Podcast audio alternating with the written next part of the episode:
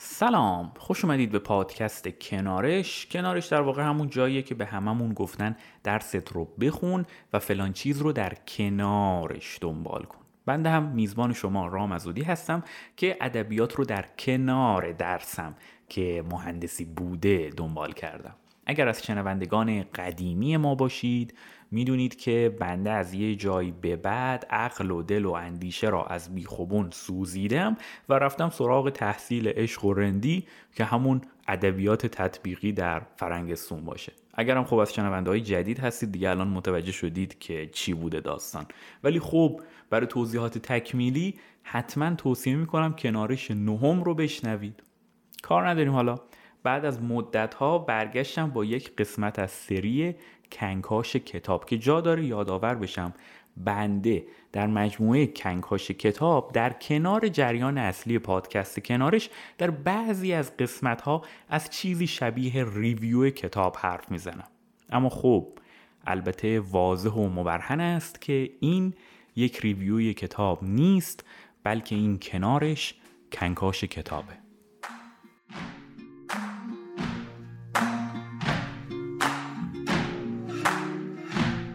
Can run on for a long time, run on for a long time, run on for a long time. Sooner or later, gotta cut you down. Sooner or later, gotta cut you down. Go tell that long tongued liar, go and tell that midnight rider. Tell the rambler, the gambler, the backbiter, tell him that God's gonna cut him down. Tell him that God's gonna cut him down.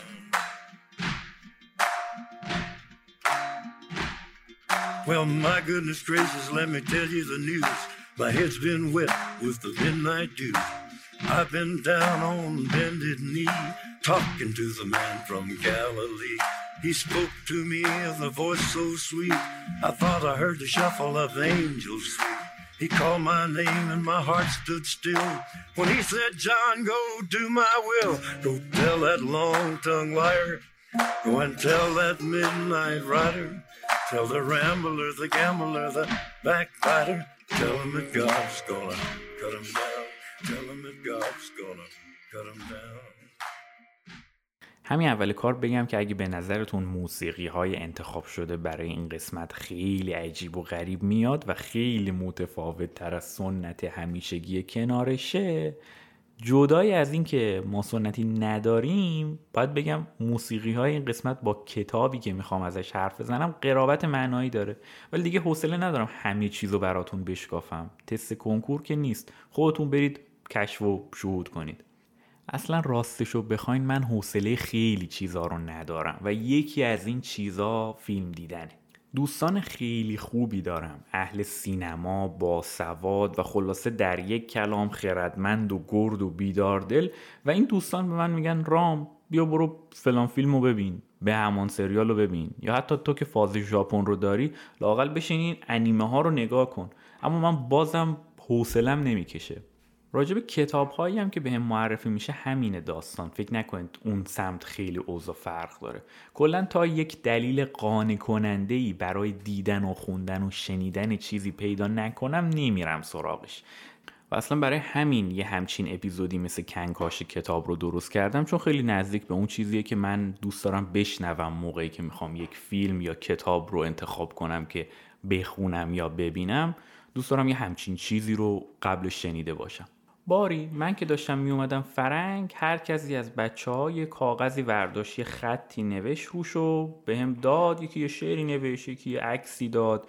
خلاصه هر کسی یک یادگاری به هم داد. اما این سپهر امیدوار که کارهای بسری پادکست کنارش رو انجام میده یه بغل کتاب آورد و گذاشت رو میز. توی هر کتابم چهار خط نوشته بود که من مجبور بشم همه کتابهایی که بهم داده رو با خودم ببرم و چیزی رو پشت سرم جا نذارم. منم آوردم همشو و دیگه تابستون که شد و درس و مشقم سبکتر شد بخچه رو باز کردم ببینم چه کتابهایی آوردم که یکم از این تنهایی در بیام.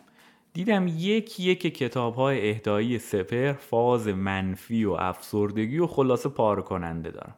اولیش بود تاریخ طبیعی زوال نوشته بارانه مادیان که خب گفتم این قطعا مناسب وضعیت فعلیم نیست. دومیش بود تو این فکرم که تمومش کنم نوشته ایان رید که اسم ایشون هم خبر می‌دهد از سر درون و کتاب سوم قدم زدن اثر توماس برنهارد منم ساده دل گفتم خب این روزا منم زیاد تنها قدم می‌زنم بذار با این کتاب شروع کنم. سرتون رو درد نیارم این قدم زدن از همهشون بدتر بود. حالا توی فرصت بهتر راجع به قدم زدن بیشتر صحبت می‌کنم. اما بعد از خوندن و پاره شدن سر این کتاب گفتم خب دیگه آب از سر ما گذشته. بزا برم تو این فکرم که تمومش کنم رو بخونم. خوندم و خیلی هم خوشم اومد. یعنی خیلی بیشتر از حد انتظارم خوشم اومد. و بعد دیدم که فیلمی هم از این کتاب اخیرا ساخته شده. رفتم فیلم رو هم دیدم و دیگه برام کاملا روشن شده بود که باید یک قسمت از پادکست کنارش رو به کنکاش این کتاب اختصاص بدم. اما ایده آسان نمود اول ولی افتاد مشکل ها دو تا مشکلی که سر راهمون بود یکیش وضعیت نابسامان عمومی جامعه بود که خب هنوزم هست و خب حال هممون رو گرفته و پیش خودم گفتم در چنین شرایطی کنکاش کتاب تو این فکرم که تمومش کنم چقدر می‌تونه حال آدم رو بگیره به جای اینکه بهش حال بده. مشکل دوم یه مشکل فنی بود. این اولین کنکاش یک رمان در پادکست کنارشه و خب به دلایل واضحی نمیشه رمان رو مثل باقی کتابا فصل به فصل کنکاش کرد چون خیلی ساده اصلا فصلی وجود نداره. و همچنین البته که داستان لو میره. یا فرنگی تر اسپویل میشه. من فکر کردم وقتی خودمون بین بچه ها کتاب یا فیلم یا هر محصول هنری دیگه ای می‌بینیم یا می‌خونیم چی کار می‌کنیم؟ خب احتمالا میریم یه کافه یا هر جای دیگه ای میشینیم و دربارش حرف می‌زنیم.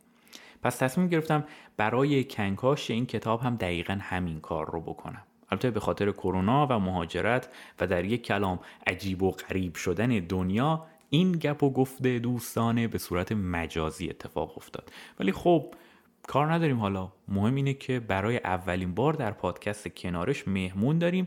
چه مهمونی؟ برای معرفی مهمون ها من می‌خوام دو تا سوالی که برای خودم از همه چی مهمتره رو جواب بدم و در ضمن جواب دادن به این سوال ها مهمون ها هم به خودی خود معرفی میشن. سوال ها ایناست. یک این آدم ها کیان و دو چرا ما باید بهشون گوش بدیم؟ نفر اول ساسان فقیه نویسنده و پژوهشگر و کتابخون فوق حرفه‌ای فعال در حوزه نشر و خلاصه خردمند و گرد و بیدار دله. ولی اینها همه القاب است چرا که ساسان در واقع قدیمی ترین دوست بنده است. جدی میگم یعنی ما در واقع پیش از اینکه زاده بشیم مامان هامون با هم دوست و هم دانشگاهی بودن. بعد از اینکه زاده شدیم هم از بد و تولد تا امروز دوستیم و میشه گفت همکاریم. خلاصه دیگه خودتون حدیث مفصل بخونید از این ماجرا. ولی چرایی گوش کردن به ساسان از اینجا شروع میشه که وی با یک رمان چاپ شده به اسم سنگ لحد. و چندین و چند مقاله و یادداشت کتاب چاپ شده در نشریات کثیر الانتشار از بنده حقیر با صفر کتاب و چند دانه مقاله بیقابلیت چاپ شده در نشریات کمی ناماشنا نویسنده تر و البته باسوادتر هستند. و خب دیگه شما اگه به من گوش می‌کنید به ساسانم گوش کنید ضرر نمی‌کنید. نفر دوم هم سپهر امیدوار عزیزه که شما پیش از این دست کم طراحی های کاور و لوگوی پادکست رو ازش دیدید. ممکنه حتی نوشته های ویرگولش رو هم خونده باشید چرا که قلم خیلی شیوایی داره.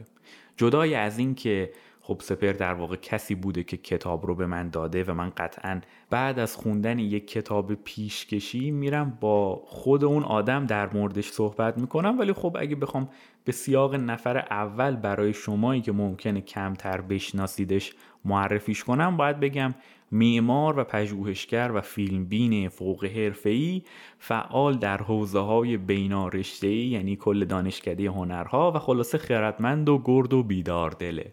ولی همونطور که حدس می‌زنید اینها همه القاب است و سپر در واقع دوست عزیز بنده است که اتفاقا درست کمی قبل از شروع پروژه کنارش ما به صورت توفیق اجباری تازه برای اولین بار همو در یک رویداد کاملا تصادفی دیدیم و خب این همکاری تا امروز ادامه پیدا کرده.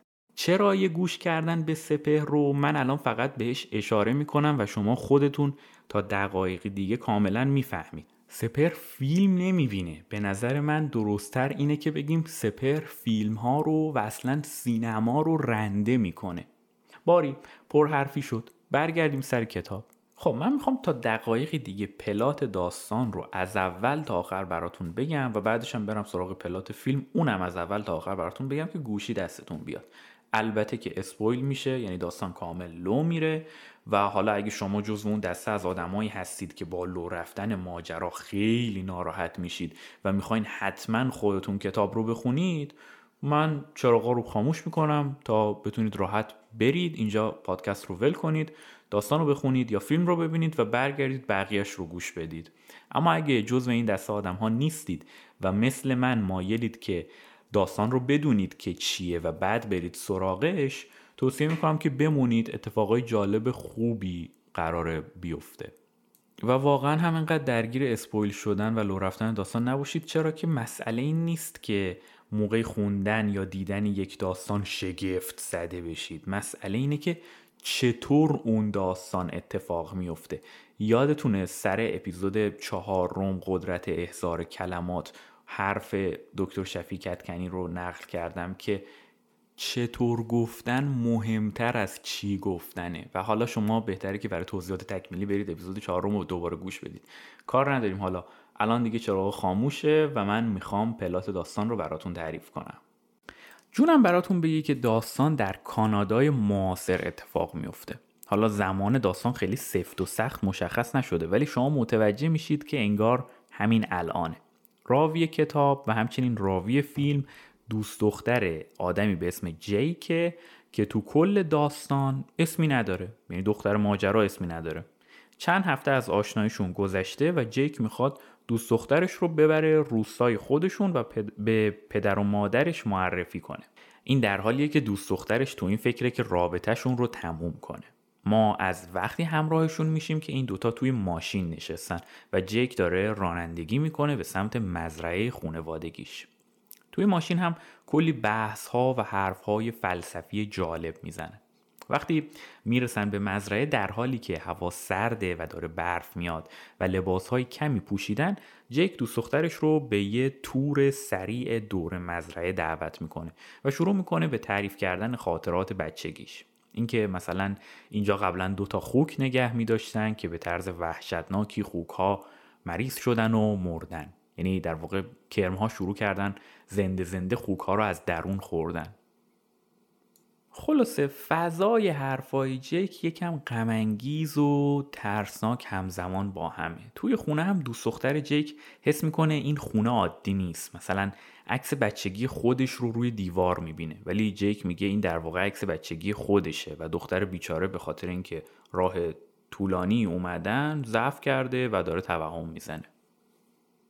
اما اتفاقات ترسناک و عجیب غریب توی خونه هی بیشتر میشه. در انتهای شب پدر و مادر جیک اصرار می‌کنن شب رو اونجا بمونن ولی دختره میگه نه من فردا جلسه دارم بهتره که شب برم خونه خودم که صبحش بتونم برسم به جلسم. تو مسیر برگشت دختره دیگه مطمئن من باید این رابطه عجیب رو همین الان تموم کنم. درست قبل از اینکه شروع کنن درباره رفتار عجیب والدین جیک صحبت کنن جیک پیشنهاد میده تو این سرما برن بستنی بخورن. فقط هم یه مغازه باز بوده اون وقت شب. میرن بستنیشون رو می‌گیرن و باز هم دختره حس می‌کنه رفتار فروشنده های این بستنی فروشی یکم عجیب و ترسناکه. که این جزئیات هم تو فیلم هست هم توی کتاب و من نمیگم دقیقا که چی بوده رفتارشون تا مثلا اگه شما دیدید خیلی همش اسپویل نشده باشه.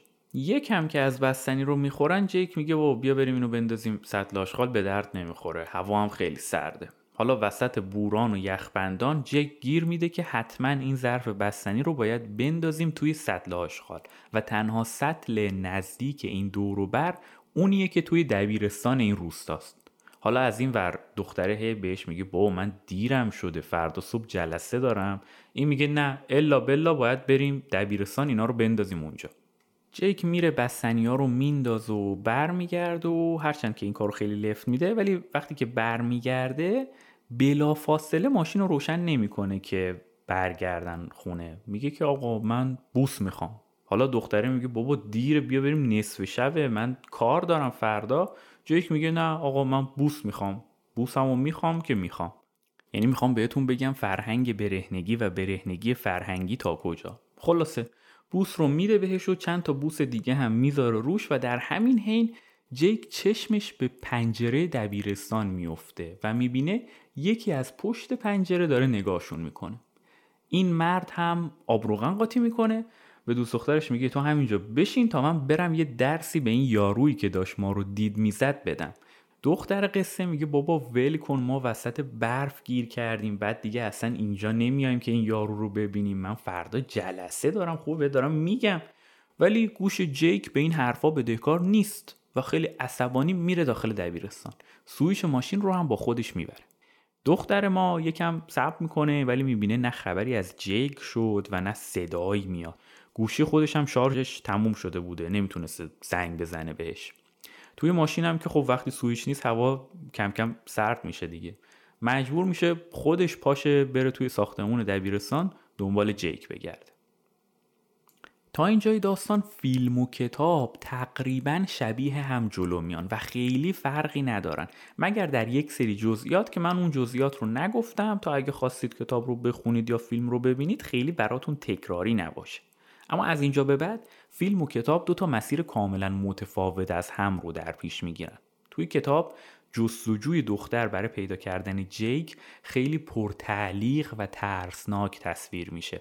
صدای برخورد چیزی به گوش دختر می‌رسه که باعث میشه فکر کنه یا جیک بابای مدرسه رو کشته یا بابای مدرسه جیک رو کشته. واقعا اون صفحات انتهای کتاب خیلی نفسگیر روایت میشه و شما نمی‌تونید حتی پلک بزنید. از این طرف توی فیلم اصلا از این خبران نیست. کارگردان یه فضای رمزالود درست می‌کنه ولی شما به هیچ وجه احساس ترس نمی‌کنید در نهایت چه در کتاب و چه در فیلم ما مخاطب متوجه میشیم که ای بابا جیک داشته همه اینها رو تخیل می‌کرده و بابای مدرسه و دوست دخترش در واقع ورژن های متفاوتی از خودش بودن. به عبارت دیگه خودش بوده که داشته به تموم کردن چیزها فکر می‌کرده. وقتی که جیک به خودش میاد و همه زندگی گذشتش رو مرور می‌کنه و می‌فهمه هیچ وقت با چنین دختری دوست نبوده و سالهاست که داره این قصه رو توی تخیلش بزرگ می‌کنه در اینجای داستان توی کتاب جیک دست به خودکشی می‌زنه. خیلی هم وحشتناک و با خشونت این کارو می‌کنه. از اون طرف در فیلم مشخصا نشون داده نمیشه که جیک خودکشی کرده. اما کارگردان طوری صحنه سازی می‌کنه که ما می‌فهمیم جیک به آخر خط رسیده. و این بود پایان یک آدم فوق‌العاده باهوش خیال پرداز و تنها به اسم جیک. خب این plot کلی داستان تو این فکرم که تمومش کنم بود که من هر دو version سینمایی و ادبیاتیش رو با هم تعریف کردم براتون. حالا که دلهاتون روونه شده دوست دارم دعوتتون کنم پای حرفای من و سپهر و ساسان بشینید تا کنکاش این کتاب رو شروع کنیم.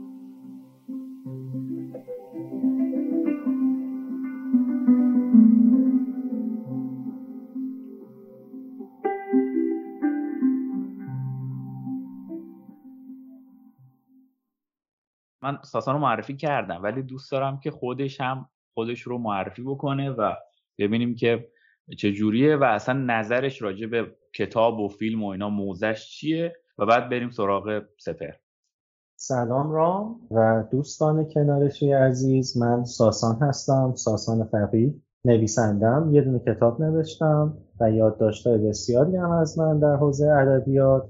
توی روزنامه اعتماد و مجله کرگردن چاپ شده بیشتر از این فکر کنم را معرفی کرده منو و خب اگر بخوام به طور مشخص درباره کتاب توی این فکرم که تمومش کنم حرف بزنم و اقتباسی که چارلی کافمن ازش داشته من در کل شیفته این داستانم و این کتاب رو خیلی بیشتر از اقتباس چارلی کافمن دوست دارم. خیلی هم خوب. حالا باید برگردیم و اینو بازش کنیم ولی اول بریم سپهر هم بشنویم که سپهر رو البته همه می‌شناسن ولی خب باز سپهر هم یه فرصتی داشته که خودش رو معرفی کنه و برگردیم سر این داستان که چی شد که اول رفتید اصلا کتاب و رفتید سراغ کتاب یا اول فیلم رو دیدید بعد کتاب رو خوندید؟ چی شد که به اینجا رسیدید؟ سفر هستی؟ سلام رامین سلام ساسان. و سلام برای اولین بار به صورت صوتی به شنوندگان کنارش. خب همونجور که رامین گفت من از اپیزود صفر کنار کنارش هستم. حالا با کاورها و آرت کاورها و نوشته های ویرگولم. خوشحالم که صدامو میشنوید.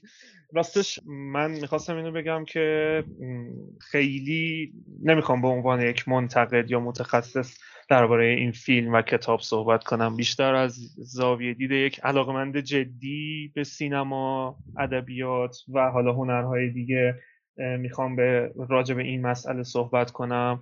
و یک دلیل دیگه ای هم که واقعا قبول کردم چون یه جاهایی واقعا دوست ندارم خیلی حرف بزنم. یکی اینکه خب هم پادکست کنارشه که خودم توش کار می‌کنم و دو اینکه این فیلم I'm thinking of ending things فیلم محبوب من تو سال پیش بود یعنی بهترین فیلمی که حالا ردبندی نمی‌تونم سخت کردن ولی یکی از محبوب ترین هام بود و جایگاه ویژه‌ای برام داره. کتابش رو هم خیلی دوست دارم ولی خب می‌خوام راجع به این صحبت کنم که چرا اقتباس چارلی کافمن رو من بیشتر دوست دارم. خب اصلا دقیقا نکته خوبی اشاره کردی. من خواستم که هم ساسان هم سپر تو این برنامه باشن چون که هر کدومشون از زاویه دید خودشون این دوتا اثر رو دیدن و برداشت متفاوتی داشتن. و ما خودمونم وقتی که یه کتابی رو می‌خونیم یا یه فیلمی رو می‌بینیم میشیم دور هم صحبت می‌کنیم راجبش و اون زوایای دید متفاوتی که هر کدوم از آدما داره کمک می‌کنه که برداشت های متفاوتی برای ما شکل بگیره. شاید مثلا دیدی که سپهر به سینما داره یک عمقی به اون فیلم بده که اون عمق رو منی که برای اولین بار داشتم فیلم رو می‌دیدم پیدا نکرده باشم و دیدی که ساسان توی کتاب ها و ادبیات داره باز یه عمقی به رمان بده که باز اون دید رو من نداشته باشم. حالا ما الان توی این قسمت می‌خوایم که اون صحبت هایی که قبلا به صورت خصوصی و دور همی با هم انجام می‌گرفت رو با شما به اشتراک بذاریم و شما هم اینها رو بشنوید. اول من باید از ساسان بپرسم که ساسان تو اول کتاب رو خوندی یا فیلم رو دیدی؟ فکر کنم اول فیلم رو دیدی درسته؟ آره را من اول فیلم رو دیدم و خب من یه استعداد عجیب غریبی دارم در دیدن فیلمایی که نباید کنار خانواده ببینم. اولین تجربهم طعم گیلاس کیارستمی بود که با بابام دیدم و بابام داشت مدام در حین فیلم فکر می‌کرد که این پسر به خودش چیکار کرده که این فیلم رو نگاه می‌کنه. و دفعه بعدی یکی از این دفعه های بعدی دیدن فیلم I'm Thinking of Ending Things چارلی کافمن بود که با مامانم دیدم. مامانم وسطش خوابش برد و خب چون چارلی کافمن بود من حتما باید این فیلم رو می‌دیدم با اینکه تو یک سال گذشته از نظر زمانبندی و خاطر شرایط کاریم تو موقعیت خوبی نبودم فیلم رو دیدم بعد فهمیدم که اقتباس شده از روی کتابی. بعد خوشبختانه دیدم که کتاب با دو تا ترجمه تو بازار کتاب ایران هست و بیدرنگ رفتم سراغ ترجمه این کتاب و تو این فکرم که تمومش کنم رو. با ترجمه که نشر چشمه بیرون داده بود سریع خوندم. خب ساسون چه چه فیلم های عجیبی رو هم با خانواده دیدیم. یهو خواستم این نکته رو اضافه کنم که جفت فیلم هایی که با خانواده دیدی جفتش راجب مرگ و راجب خودکشی و راجب چنین موضوعاتیه. نمی‌دونم. پیشنهاد می‌کنم نبین دیگه با خانواده آره باید راجب محتوایی که انتخاب می‌کنی بیشتر دقت کنی. آره. ولی اتفاقا جالبه. حالا ساسان یه بحثی هم راجع به ترجمه کرد که گفتش که این کتاب دو تا ترجمه توی بازار ایران داره. من نمی‌دونستم اینو. و اگه می‌دونی و خوندی به همون بگو که چه جوریه داستان کدوم یکی از این ترجمه ها بهتره. چون عموما آدما میرن سراغ نشر چشمه چون انتخاب مطمئن تریه ولی حالا باز اگه تو چیز بیشتری می‌دونی به همون بگو. راستش اگه درست یادم مونده باشه دو تا ترجمه از این کتاب تو بازار یکی از نشر چشمه با عنوان تو این فکرم که تمومش کنم یکی هم اگر اشتباه نکنم از نشر آموته با عنوان در پی پایان. من اون ترجمه رو نخوندم مترجمش هم نمی‌شناسم ولی خب فکر می‌کنم که این ترجمه نشر چشمه ترجمه بهتری باشه. صرفا فکر می‌کنم چون خوندمش و نظرم خیلی روون اومد. ولی خب آره با دو تا ترجمه تو بازار دادم. و من فکر می‌کنم که سپر با جفت این ترجمه ها مشکل داره. دست کم از نظر تاپیک این عنوان ها چون هی هر بار که با هم صحبت می‌کردیم عنوان انگلیسی رو می‌گفت و میگفتش که ترجمه ها خوب نیستن. آره. درست. من احساس می‌کنم که هیچ کدومشون هنوز بار معنایی واقعا اون I'm thinking of ending things رو نمیرسونن.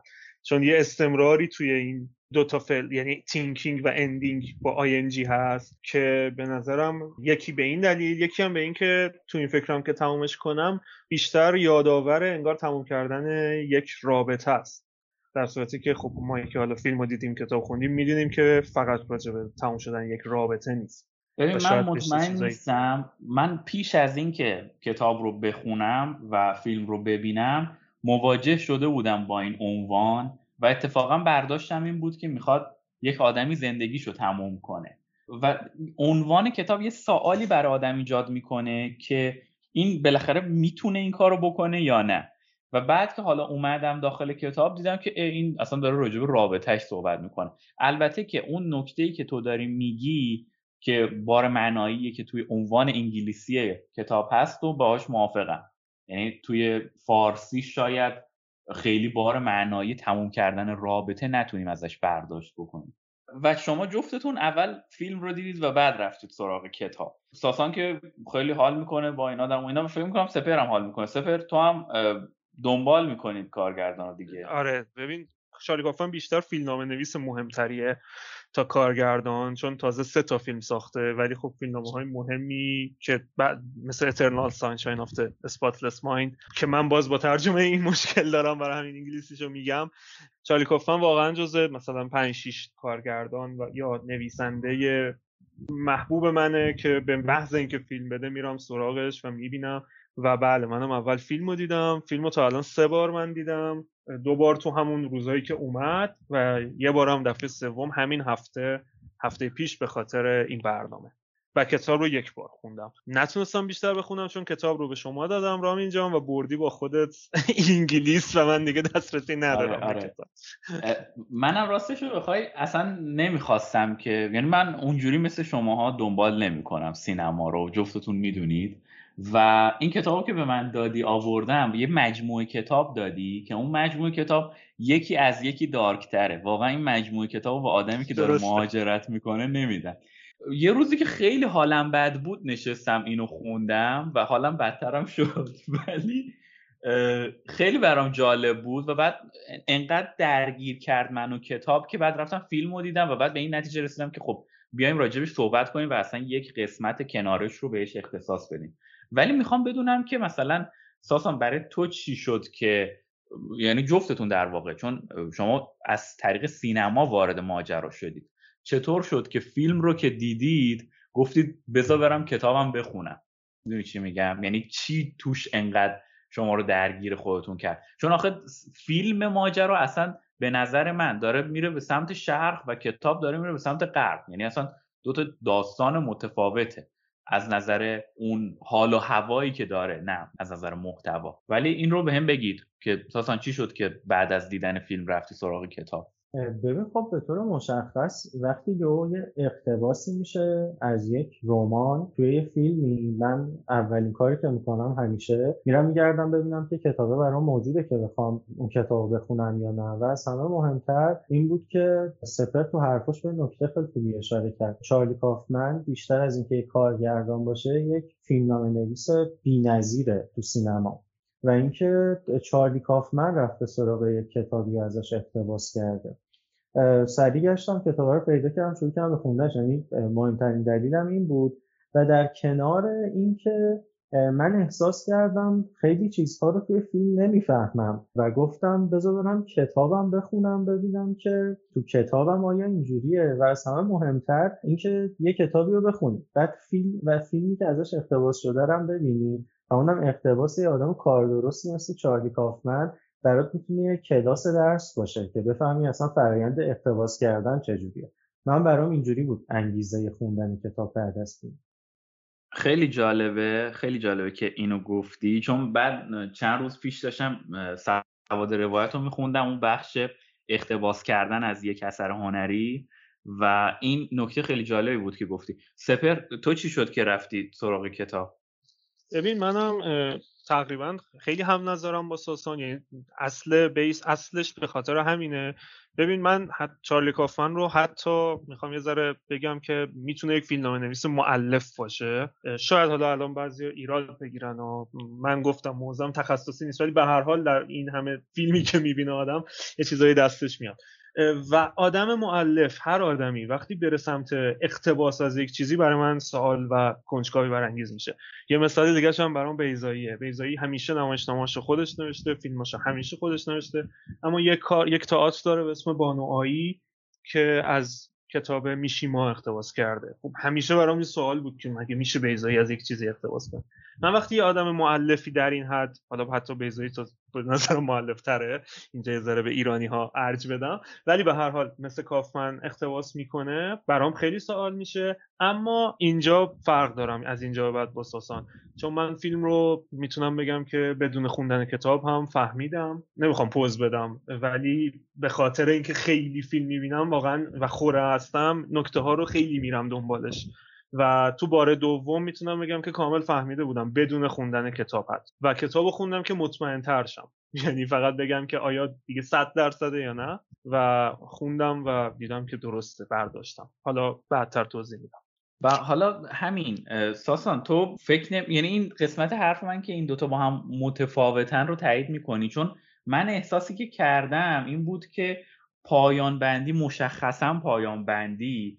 توی کتاب یک فضای ترسناک اون مصاحبه که آخر کتاب نشر چشم چاپ شده خود یانرید میگه که یک تریلر فلسفیه یک جورایی و این فضا توی فیلم نیست و توی فیلم اصلا شما احساس تعلیق و وحشت خاصی نمی در اون قسمتی که دیگه توی دبیرستانه و اون پایان بندی محکم و ترسناکی که توی کتاب هست که اون آدم خودش رو می‌کشه و با خشونت هم می‌کشه این توی فیلم نیست و توی فیلم بر عهده مخاطبه که تصمیم گرفته که آقا این رو کشته شده فرض بگیره یا اینکه نه مثلا ببینه که چه اتفاقی میفته این برای تو چه جوری بود؟ یعنی تو با این چه چطوری دیل کردی که کتاب یه مسیری داشته می‌رفته؟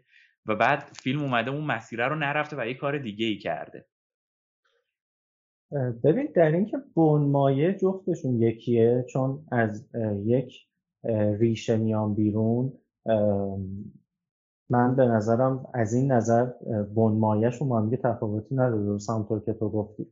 ولی روی کرده چارلی کافمن توی این اقتباس یهو فضای این دوتا داستان رو تا حدی از هم متفاوت می‌کنه. من صادقانه بگم یه جاهایش ترسیدم یه جاهایی خندیدم. یک ملغمه ای از حسهای متفاوت بود مواجهه با فیلم.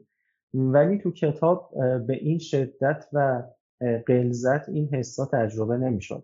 و خب به پایان بندی اشاره کردی. ببین سفر مثلا من میگم فیلم رو نفهمیدم. قضیه از این قراره که یه برداشت کلی داشتم. اون برداشت کلی من درست بود. ولی این برداشت من هر چقدر که فیلم به انتحاد می‌رسید به انتحاد به پایان نزدیکتر می‌شد انقدر چارلی کافمن با استفاده از ارجا و های متفاوت فضا رو به سمت ابهام می‌برد که من مدام در هر لحظه و هر چیزی که به ذهنم می‌رسید شک می‌کردم. و از همه مهمتر یه بدی داره ابهام زیاد توی یه اثر داستانی و به طور خاص فیلم. آدم رو به این سمت هدایت می‌کنه که ببین یه سری چیزا هست که تو نفهمیدی. یعنی انگار یه سری چیزا اینجا وجود دارن که تو متوجه نمیشی. و خب این خیلی منو مشتاق کرد به این سمت که برم کتاب بخونم. و به طور مشخص من این ابهامات رو به این شکل توی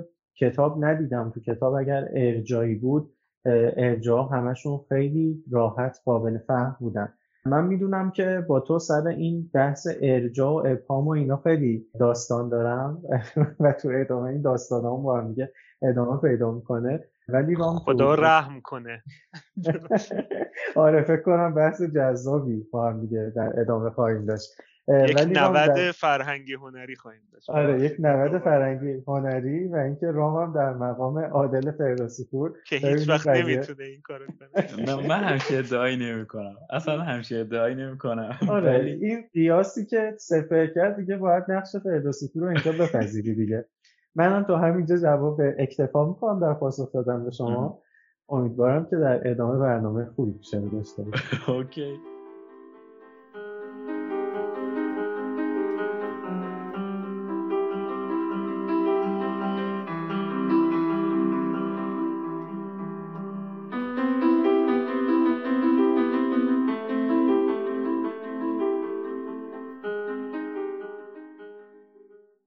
این ابهام هست و وجود داره و اصلا یکی از دلایلی حالا من برعکس تو هم یکی از دلایلی که من فیلم رو حتی بیشتر دوست داشتم حالا یکی از دلایلش چند تا دلیل دیگه هم داره اینه یه بخشیش به خاطر همین ابهام این ابهام به من این قدرت رو می‌داد که یه بار دیگه برم فیلم رو بجورم جستجو کنم راجع به ارجاعاش بخونم.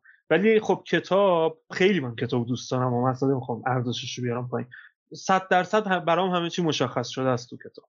و هیچ وقت دیگه شاید سر نزنم به کتاب یا بخونمش. این یک دلایل این بود. ولی حالا اینکه حد ابهام انقدر زیاده که یک تماشاگر رو زده کنه یا یه تماشاگر رو سرگیجه باعث بشه یعنی دوچار سرگیجه بشه یا دوچار نفهمی بشه این جای بحث داره که حالا آیا زیاد بوده من یه چیزی بگم. به نظرم اون حد ابهام توی کتابم هست. چون مثلا الان یهو یادم اومد اون ماجرای دستمال آبی یا پیرهن آبی که دختره داره میگه که تو بچگی تو اتاقم بوده و بعد اون دستمال یا پیرهن آبی رو توی دبیرستانه دوباره می‌بینه و یا اینکه اون ماجرای مردی که دم پنجره نگاش می‌کرده اینها چیزایی که تو کتاب هستن و تو فیلم نیست و به نظر من بار وهمالود کردن کتاب رو به دوش می‌کشه. یعنی هیچ جایی از کتاب این گره ها باز نمیشه. که اون پیرهن آبی چی بود؟ اون پیرمرده که در بچگی به دختر نگاه می‌کرده چی شد؟ یا اون که اون ماجرای آموزش رانندگی دختره که داستانش رو وسط راه برای جیک تعریف می‌کنه. این سه تا المانی که گفتم توی فیلم نیست. هر چند که توی فکر می‌کنم شروع فیلم اون ابتدا که دختر داره صحبت می‌کنه یک پیرهن آبی نشون داده میشه. ولی به نظر من هست بعضیاش. رامین یه ذره با دقت باید ببینی فیلم. ممکنه. یعنی پیرمرده هست و حالا یه شکل دیگه هست. آره آره و می‌خوام بگم که ابهام کتاب یه جورایی به یه شکل دیگه است. و ابهام فیلم به صورت تصویری و به یه شکل دیگه است. ولی شاید من اگه قرار باشه انتخاب کنم ابهام کتاب بیشتر میپسندم. یه جورایی. من یه نکته بگم رام من فکر کنم الان یه ذره زوده که ما تو بحثمون بریم سراغ این ابهام و ارجاع به طور مشخص. چون احساس می‌کنم یه ذره بحث از کتاب و فیلم یان رید و چارلی کافمن به طور مشخص دور می‌کنه. بحث یه ذره کلی تر می‌کنه. اگه موافق باشین یه ذره بریم تو دل این داستان یه ذره بریم درباره خانش های متفاوتی که می‌تونیم از این فیلم و کتاب داشته باشه و نحوه اقتباس. موافقین؟ آره آره حتما حتما. ببین برای من یک چیزی در این روایت خیلی مشخص بود و اونم نوع بدی این روایت بود. وقتی دارم از نوع بدی روایت حرف می‌زنم یه جورایی می‌خوام بگم که روایتی رو خوندم و یا به نوعی روایتی رو دیدم که تالا هیچ وقت تو قاب سینما و یا تو لابلای صفحه های کتاب باش مواجه نشده بودم. شاید دارم اشتباه می‌کنم و این به واسطه خانه شکم و فیلم دیدن کنارم باشه. اما نزدیک هولوهوش و نزدیک همچین چیزی رو تو توماس برنهارد من دیده بودم این نوع روایت. ولی یه چیز جالبی داره. من رو به طور مشخص این کتاب و نحوه روایتش یاد خودم انداخت و تجربه دردباری که شاید خیلی وقتها تجربهش می‌کنم. من یک آدم خیال پردازم خیلی وقتها شده شبها قبل از خوابیدن شروع کنم خاطرات گذشتم رو دوباره با انتخابهای متفاوتی زندگی کردن. خیلی وقتها یک واقعیت چیزیه که اتفاق افتاده ولی من تو ذهنم به خاطر اینکه خودم سازنده و خالق اون جهان خیالی هستم در لحظه می‌تونم تصمیم بگیرم هر چیزی رو عوض کنم. این اتفاق به طور مشابه برای کسی که داستان می نویسه خیلی میفته من یه تجربه نوشتن داستان بلند دارم. که بعد از دیدن یک فیلم خیلی یاد اوایل سال 98 افتادم که درگیر نوشتن رمانم بودم. وقتی یک داستانی رو شروع به نوشتن می‌کنه آدم مثل یک حوز مسطحیه که آب روش ساکنه ولی حوزه شکل هندسی مشخصی نداره. یه تیکش هلالی شکله یه تیکش سگوشه شکل همگون مشخصی نداره. وقتی یه سنگی میندازیم وسط این آب موجی که ایجاد میشه یه ور این حوز زودتر به حاشیه می‌رسه تموم میشه. یه جا به یه حاشیه شکل دیگه می‌رسه به یه شکل دیگه پایان پیدا می‌کنه. یک عالمه موج به موازات هم شکل می‌گیرن و شروع کنم به حرکت کردن. رویا پردازی خیال پردازی و به نوعی داستان نوشتن من احساس می‌کنم فرایندش خیلی شبیه اینه. اما چیزی که مخاطب باش مواجه میشه یک خط داستانیه. یک کدوم از این موجهایی که این مسیر رو میره. ولی نویسنده در طول نوشتن داستانش یک آدم خیال پرداز در حین خیال پردازیش بدون هیچ عذری و بهانه‌ای نسبت به کسی در لحظه می‌تونه تصمیم بگیره که بین هر کدوم از این موجها شیفت کنه. به طور مشخص من یهو تو یکی از خیال پردازیام وسط خیال پردازیم تصمیم می‌گیرم به جای یک مهندس یک پزشک باشم. یا به جای یک آدم مجرد یک آدم متأهل باشم. بدون اینکه برگردم از نقطه ابتدا بخوام روایتم رو تغییر بدم. ایان توی این کتاب به طور مشخص رفته ذهن معلف رو پیاده کرده. این تردیدها و این شیفت هایی که از یک خط داستانی به یک خط داستانی دیگه منتقل می‌کنه. و این شکل روایت بیپرده بدون بهانه و بدون دلیل عبور کردن از یک خط داستانی و یک خط داستانی دیگه برای من خیلی ارزشمند بود و خیلی بدی. من هیچ جا تا هیچ وقت نتونسته بودم ببینم که ذهن یک نویسنده می‌تونه چجوری باشه. این خیلی تعبیر جالبی بود. من اینجوری به قضیه نگاه نمی کردم و خصوصا وقتی که داستان رو تا انتها ما بریم و بفهمیم که چه اتفاقی افتاده و همه اینا در واقع یک جی که نویسنده است که داره تو ذهنش این ماجراها پیش میاد و بعد می نویستشون این خیلی تعبیر جالبیه. من فکر می‌کنم یه فیلمی بود که الان به ذهنم رسید روبی اسپارکس اگه اشتباه نمی‌کنم. نمی‌دونم شما دید آره. درست. اونم یکم تو این فضا بود ولی یادم نیست راستشو بخواین. یعنی خیلی وقته که از دیدنش گذشته نمی‌دونم که این تعبیری که ساسان به کار برد که راوی می‌تونه مثلا چه می‌دونم از این خط داستانی بپره و اون خط داستانی و یه سری چیزها رو عوض کنه اونجا هم اتفاق افتاده یا نه. ولی یهو اون برای من روشن شد توی ذهنم. حالا باز اگه سپر... هم اتفاق افتاده بود. آه بگو بگو بگو. بگو, بگو. نه می‌خوام ببینم که اگه تو اونجا هم اتفاق افتاده بود. من هم خیلی سال پیش این رو به اسپاک دیدم ولی قطعا چه در کتاب و چه در فیلم کافمن بیشتر این رو کرد. و حالا من اصلا می‌خوای بگم منم پشت ساسان آره بگو بگم. چون خیلی حرف خوبی زد و به نظر من حالا من می‌خوام یه ذره راجع به فیلم صحبت کنم. می‌دونی چون من واقعا متخصص کتاب یعنی متخصص فیلم هم نیستم ولی واقعا راجع به کتاب خب سختتر می‌تونم نظر بدم تا فیلم چون خیلی فیلم بیشتر دیدم و کتاب واقعا خیلی کمتر خوندم. ولی چند تا جمله مهم گفت چند تا پوینت مهم گفت. یکی زندگی کردن در خاطرات و خیال پردازی در اون و حتی تغییر خاطرات در حین زندگی کردنه و رویا پردازی بر اون. در لحظه بتونی چیزی رو عوض کنی و شیفت بین موجهای خیال پردازی. من فکر کنم چون که چارلی کافمن هم همونجور که اشاره کردم قبل از اینکه فیلم ساز باشه نویسنده است این تیکا این این point ها رو خیلی خوب فهمیده. حالا شاید شما موافق نباشید ولی من همه اینها رو توی فیلم دیدم و اصلا نقطه قوت فیلم رو هم همین می‌بینم که چطور می‌تونه شیفت ذهنی که در جیک داره رخ میده رو به ما نشون بده. و البته چطور می‌تونه این رو نشون بده که ما با, من اینجوری بگم بذارید بگم.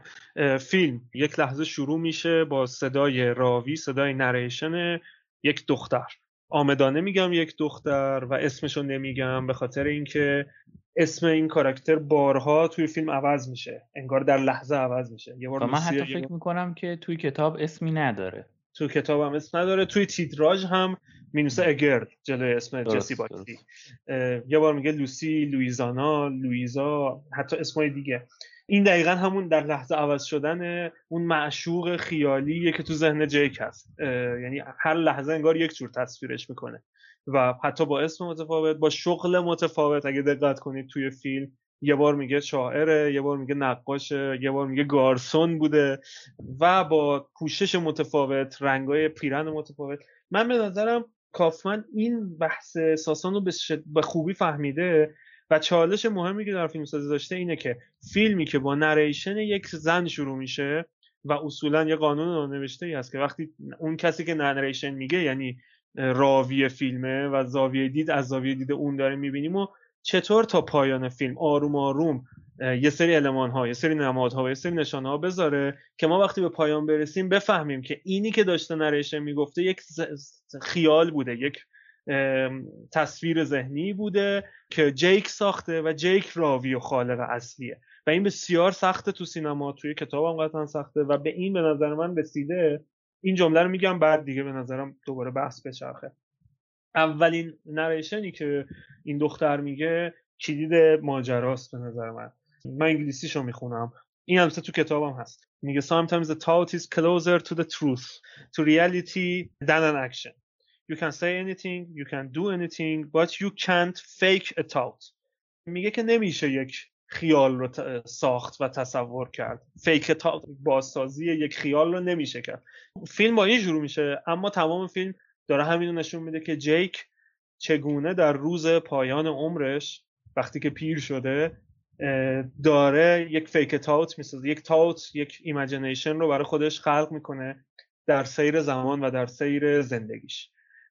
و کافمان خیلی روی این به نظر من دست گذاشته و از این زاویه بهش حمله کرده که به نظرم ساسان دقیق گفت. کافمن هم نویسنده است و دنبال این چیزا بوده. من یه نکته گفتی که روز آخر عمر جیک و روزی که پیر شده. توی کتاب من این احساس این که چون من اول کتاب رو خوندم و بعد رفتم سراغ فیلم احساس این رو نگرفتم که جیکی که توی کتاب داره خودکشی می‌کنه یک پیرمرده. من یعنی احساس کردم که نه یک آدمیه که دیگه رد داده و بریده و تموم شده و حالا داره خودکشی می‌کنه. اما از اون طرف توی فیلم فیلم در واقع ما رو قانع می‌کنه که جیکی که به انتهای خط رسیده یه پیرمرد. و این نمی‌دونم احساس می‌کنم که جوابیه که فیلم داره آماده می‌کنه و می‌ذاره جلومون در حالی که من دوست داشتم یعنی اصلا خوبی کتاب همینه که تو می‌تونی خودت تخیل کنی و یه سری از چیزهایی که تو کتاب وجود نداره رو تو با بیشخانی یا کمخانی جاهای خالی رو پر کنی و اون جوری که خودت دوست داری ببینی ماجرا رو.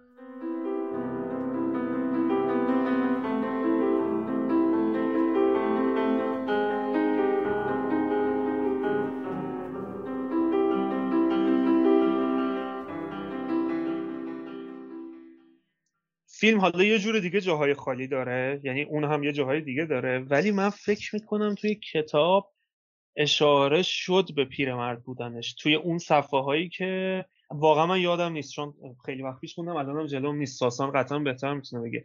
یه سری صفحه ما اون وسط داشتیم که داستان روایت می‌شد بعد یه صفحه بود که همه داشتن مثلا حرف می‌زدن می‌گفتن این یارو چرا خودکشی کرده سرایی داره. درست نمیگم ساسان؟ یا من دارم اشتباه میگم؟ آره، من فکر کنم آره. اونجا پیرمرد بود. یعنی من من درست یادم نیست که پیرمرد بود یا جوان بود. ولی این اگه خود فیلم هم نگاه کنیم فیلم که قطعا پیرمرد آره, آره. پیرمرده و اون وسط یعنی میان پرده انگار میان هر سکانس یهو یه سکانس اون نشون میده اون پیرمرده رو نشون میده تو یک موقعیتی که از زندگی روتینشه. و این اتفاق دقیقا تو کتابم میان هر فصل میفته. این روایت هست. ولی منم راستش رو بخوای چون خیلی وقت پیش کتاب خوندم دقیق یادم نیستش که پیرمرد بود یا جوان بود. متخصصین برنامه با قدرت نیومدن. وسط یاد شنوندگان آره لطفا خودشون اینجا رو آره, آره، ما, ما خیلی خودمونی وارد صحبت آره. کنیم یه،, یه چیزی هم هست که نمی‌تونیم که ما بیایم خط به خط کتاب و فیلم رو بررسی کنیم دیگه. اون برداشتیه که خودمون می‌کنیم رو میایم میگیم. اینم یه ماجرایه یعنی قرار نیست درس پس بدیم. من مثلا کلا روی کردم روی کرده خط به خطی نیستش. یعنی سعی می‌کنم توی کلیات اثر بیشتر غرق بشم. یه چیزی که سپر گفت تو ادامه حرف من که به نظر من هم چارلی کافمن و هم ایان تو رسیدن به این هدف کاملا موفق بودن. درگیری در یعنی غرق شدن در بیمعناییه. من خودم همیشه یک دقدقه درونی دارم. اینکه معنا به معنی اصیل کلمه یعنی چی؟ ببخشید الان می‌خوام از سرتون رو درد بیارم. یه مفهومی تو زبان شناسی هست که میگن که هر کلمه رو اگر به عنوان یک رمزگان و یک نشانه در نظر بگیریم از دو تا جز ساخته شده. یک دال یک مدلول. دال اون چیز ظاهریه که ما می‌بینیم مدلول اون چیزیه که دال بهش اشاره میده. سادش کنم. وقتی من کلمه میز رو به کار می‌برم دارم به یک چیز بیرونی و عینی به عنوان میز اشاره می‌کنم. حالا تو ذهن من ممکنه میز کارم بیاد تو ذهن سپهر ممکنه نمی‌دونم یه میز دیگه بیاد و تو ذهن رامی و تو تعداد آدم ها این مدلول های متفاوتی هستن. ولی هممون می‌تونیم سر یک چیزی باش به توافق برسیم. اینکه اون میزی که داریم دربارش حرف می‌زنیم دقیقا چیه؟ یه سری از کلمه ها هستن که دالشون یعنی اون کلمهشون به یک چیز عینی اشاره نمی‌کنه. مثلا عشق. وقتی ما می‌خوایم بیایم این مدلولش رو تمیز بدیم بگیم که دقیقا چیه باید این مدلول عشق رو یعنی چیزی که عشق بهش اشاره می‌کنه مفهوم عشق رو تو یک رابطه تمایزی و تناسبی با بقیه مفاهیم در نظر بگیریم. مثلا بگیم عشق شبیه محبت ولی نفرت نیست. عشق شبیه مهر ولی دشمنی نیست. تا تقریب با یک تقریبی به یک چیزی برسیم. من خودم به شخص عمیقا بر این باورم که یه ذره نگاه ساختار شکنانه این نگاهه. یه ذره دیکانسترکسیون توش داره. قضیه از این قراره که من احساس می‌کنم ما اگه بخوایم دنبال معنای حقیقی هر چیزی بریم یک بافت نامتناهی از معناها دچار یک سیلان دردباری میشیم.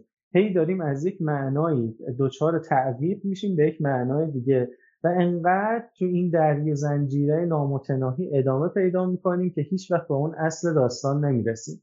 برای من به شخصه این فرایند خیلی فرایند پر از رنج و دردیه. که هیچ وقت فکر می‌کنم هیچ جایی به اندازه رویا پردازی و داستان پردازی آدم دچار این رنج نمیشه تو فرایند نوشتنش. من با خیلی از آدم ها بعد از خوندن این کتاب و این فیلم حرف زدم و همشون این مدلی بودن که من یک دردی احساس کردم. یک غمی تو دلم نشست. ولی نمی‌تونم بگم دقیقا این درد و یا این رنجی که من با دیدن این فیلم یا این غمی که دچار شدم دقیقا چیه. انگاری با این فرمه با این ساختار روایت همه آدم ها رو می‌بره به درون خودشون که به این فکر کنن که وای من دارم به چی فکر می‌کنم؟ تو ذهن من گذشتم آیندم حالم چه اتفاقی داره میفته و این point مثبت این کتاب و این فیلم که من از نظر من بنمایشونه این تعبیر معنا این امکانهای موازی کنار هم دیگه ارزش کار رو دو چندان می‌کنه و فقط از یک فیلم نویس مؤلف که کاملا باید موافقم سپه از چارلی کافمن برمیاد که بتونه این اقتباس رو از این کتاب به این شکل ارائه بده به ما. منم می‌خواستم بگم که در این قسمت درده منم بسیار باید موافقم. چون قشنگ من هر بار که این فیلم رو می‌بینم و حتی اون کتاب خوندم یه چیزی درونم تغییر کرده. حالا یه بار نسبت هر بار با یک زاویه دید. هر بار با یک روی کرده متفاوت. من یه چیزی بگم در راستای این درد و اینها. یعنی این سالیه که سال شخصی خودمه و دوست دارم که شما جواب بدید بهش که من این کتاب رو زمانی خوندم که خب اینجا خیلی حالم بد بود. یعنی خیلی احساس تنهایی می‌کردم و اوزام خراب بود و کتاب فارسی دیگه ای هم نداشتم. یعنی خیلی آپشنی نداشتم برای انتخاب کردن. اینو برداشتم رفتم طی فکر کنم مثلا دو روز می‌رفتم تو پارک تنها میشستم از صبح تا شب. اینو میخوندم برمیگشتم خونه. و با اون درده مواجه شدم در حالی که خودم یه دردی از قبل داشتم. می‌خوام ازتون بپرسم که چی, چی باعث میشه که یعنی این کتاب و این نویسنده یا حالا چارلی کافمن میاد یک سوالی مطرح می‌کنه که یک سوال که نه چندین سوال مطرح می‌کنه که به صورت نمادین توی کتاب و توی فیلم اون مزاحم تلفنی ظاهر میشه و فقط یک جمله رو میگه که فقط یه سوالی که باید بهش جواب بدی. و اون سوال اینه که آیا ارزشش رو داره یا نه؟ این این برداشت منه در واقع. که آیا باید ادامه بدیم این زندگی رو یا نه. و شخصیت جیک توی کتاب و توی فیلم نمی‌تونه به این جواب بده و در انتها خودشو می‌کشه. می‌خوام ببینم که شما وقتی با این درد مواجه میشید و حالا دردهای دیگه چی باعث میشه که به این سوال جواب بدید؟ و ادامه بدید و مثلا نگید که خب نه دیگه من دیگه خسته شدم. دیگه می‌خوام بکشم کنار از ماجرا. رام به جرأت می‌تونم بگم سختترین سوالی بود که تا حالا تو زندگیم ازم پرسیدن. آره, آره، من یه بار یه جمله ای اگر درست یادم مونده باشه از داستایفسکی خونده بودم که جمله دقیق یادم نیست. یه چیزی با این مفهوم بود که خودکشی یه جورایی انگار آزادانه و آزادانه ترین و آگاهانه ترین عملی که یک آدم می‌تونه انجام بده. اگر واقعا فکر می‌کنی اختیار داری و اگر واقعا فکر می‌کنی نسبت به همه چیز آگاهی خودتو بکش. من نه انقدر احساس آزادی می‌کنم تو زندگیم من خیلی آدم جبرگراییم و نه اونقدر احساس آگاهی می‌کنم که بخوام کار بکنم. حتما تو زندگیمون با آدم های مواجه شدیم که خیلی حرف خودکشی و اینا رو می‌زنن. دیروز یکی از دوستان یه حرف باحالی می‌زد. دیروز پیروز بود. می‌گفت می‌دونستی اگه خودکار رو روی میز نگه داری و با چشمت بری توش این خودکار مستقیم میره توی مغزت و در جا میمیری. اگه می‌خوای خودکشی کنی این بهترین روشه. یه خودکار بذار جلوت اگه دیدی با اون یه دونه خودکار می‌تونی این کارو بکنی پس قطعا به اون مرحله رسیدی که خودتو بکشی. من فکر کنم از... آره من, فکر... من دیروز سالا دیگه سختم شده به خودکار و مداد نگاه کنم. آره نوشتن رو گذاشتی کنار فکر کنم دیروز. رفتم رسما دیگه رفتم سراغ تایپ کردن. اصلا دیگه نمی‌تونم به خودکار و مداد فکر کنم. خیلی سوال سختیه. یعنی همینم هست که آدم بعد از دیدن این فیلم اصلا کلا یک ترسی یک غمی یه رنجی اصلا یک ملغمه ای از احساسهای ناهمگون میاد سراغت که یه جورایی به اون اصالت خودت و حضورت تو دنیا کلا شک می‌کنی. که البته نه به این مفهوم که الان بچه ها فکر کنن این فیلم و کتاب دارن میگن برین خودتون رو بکشید هرچه زودتر.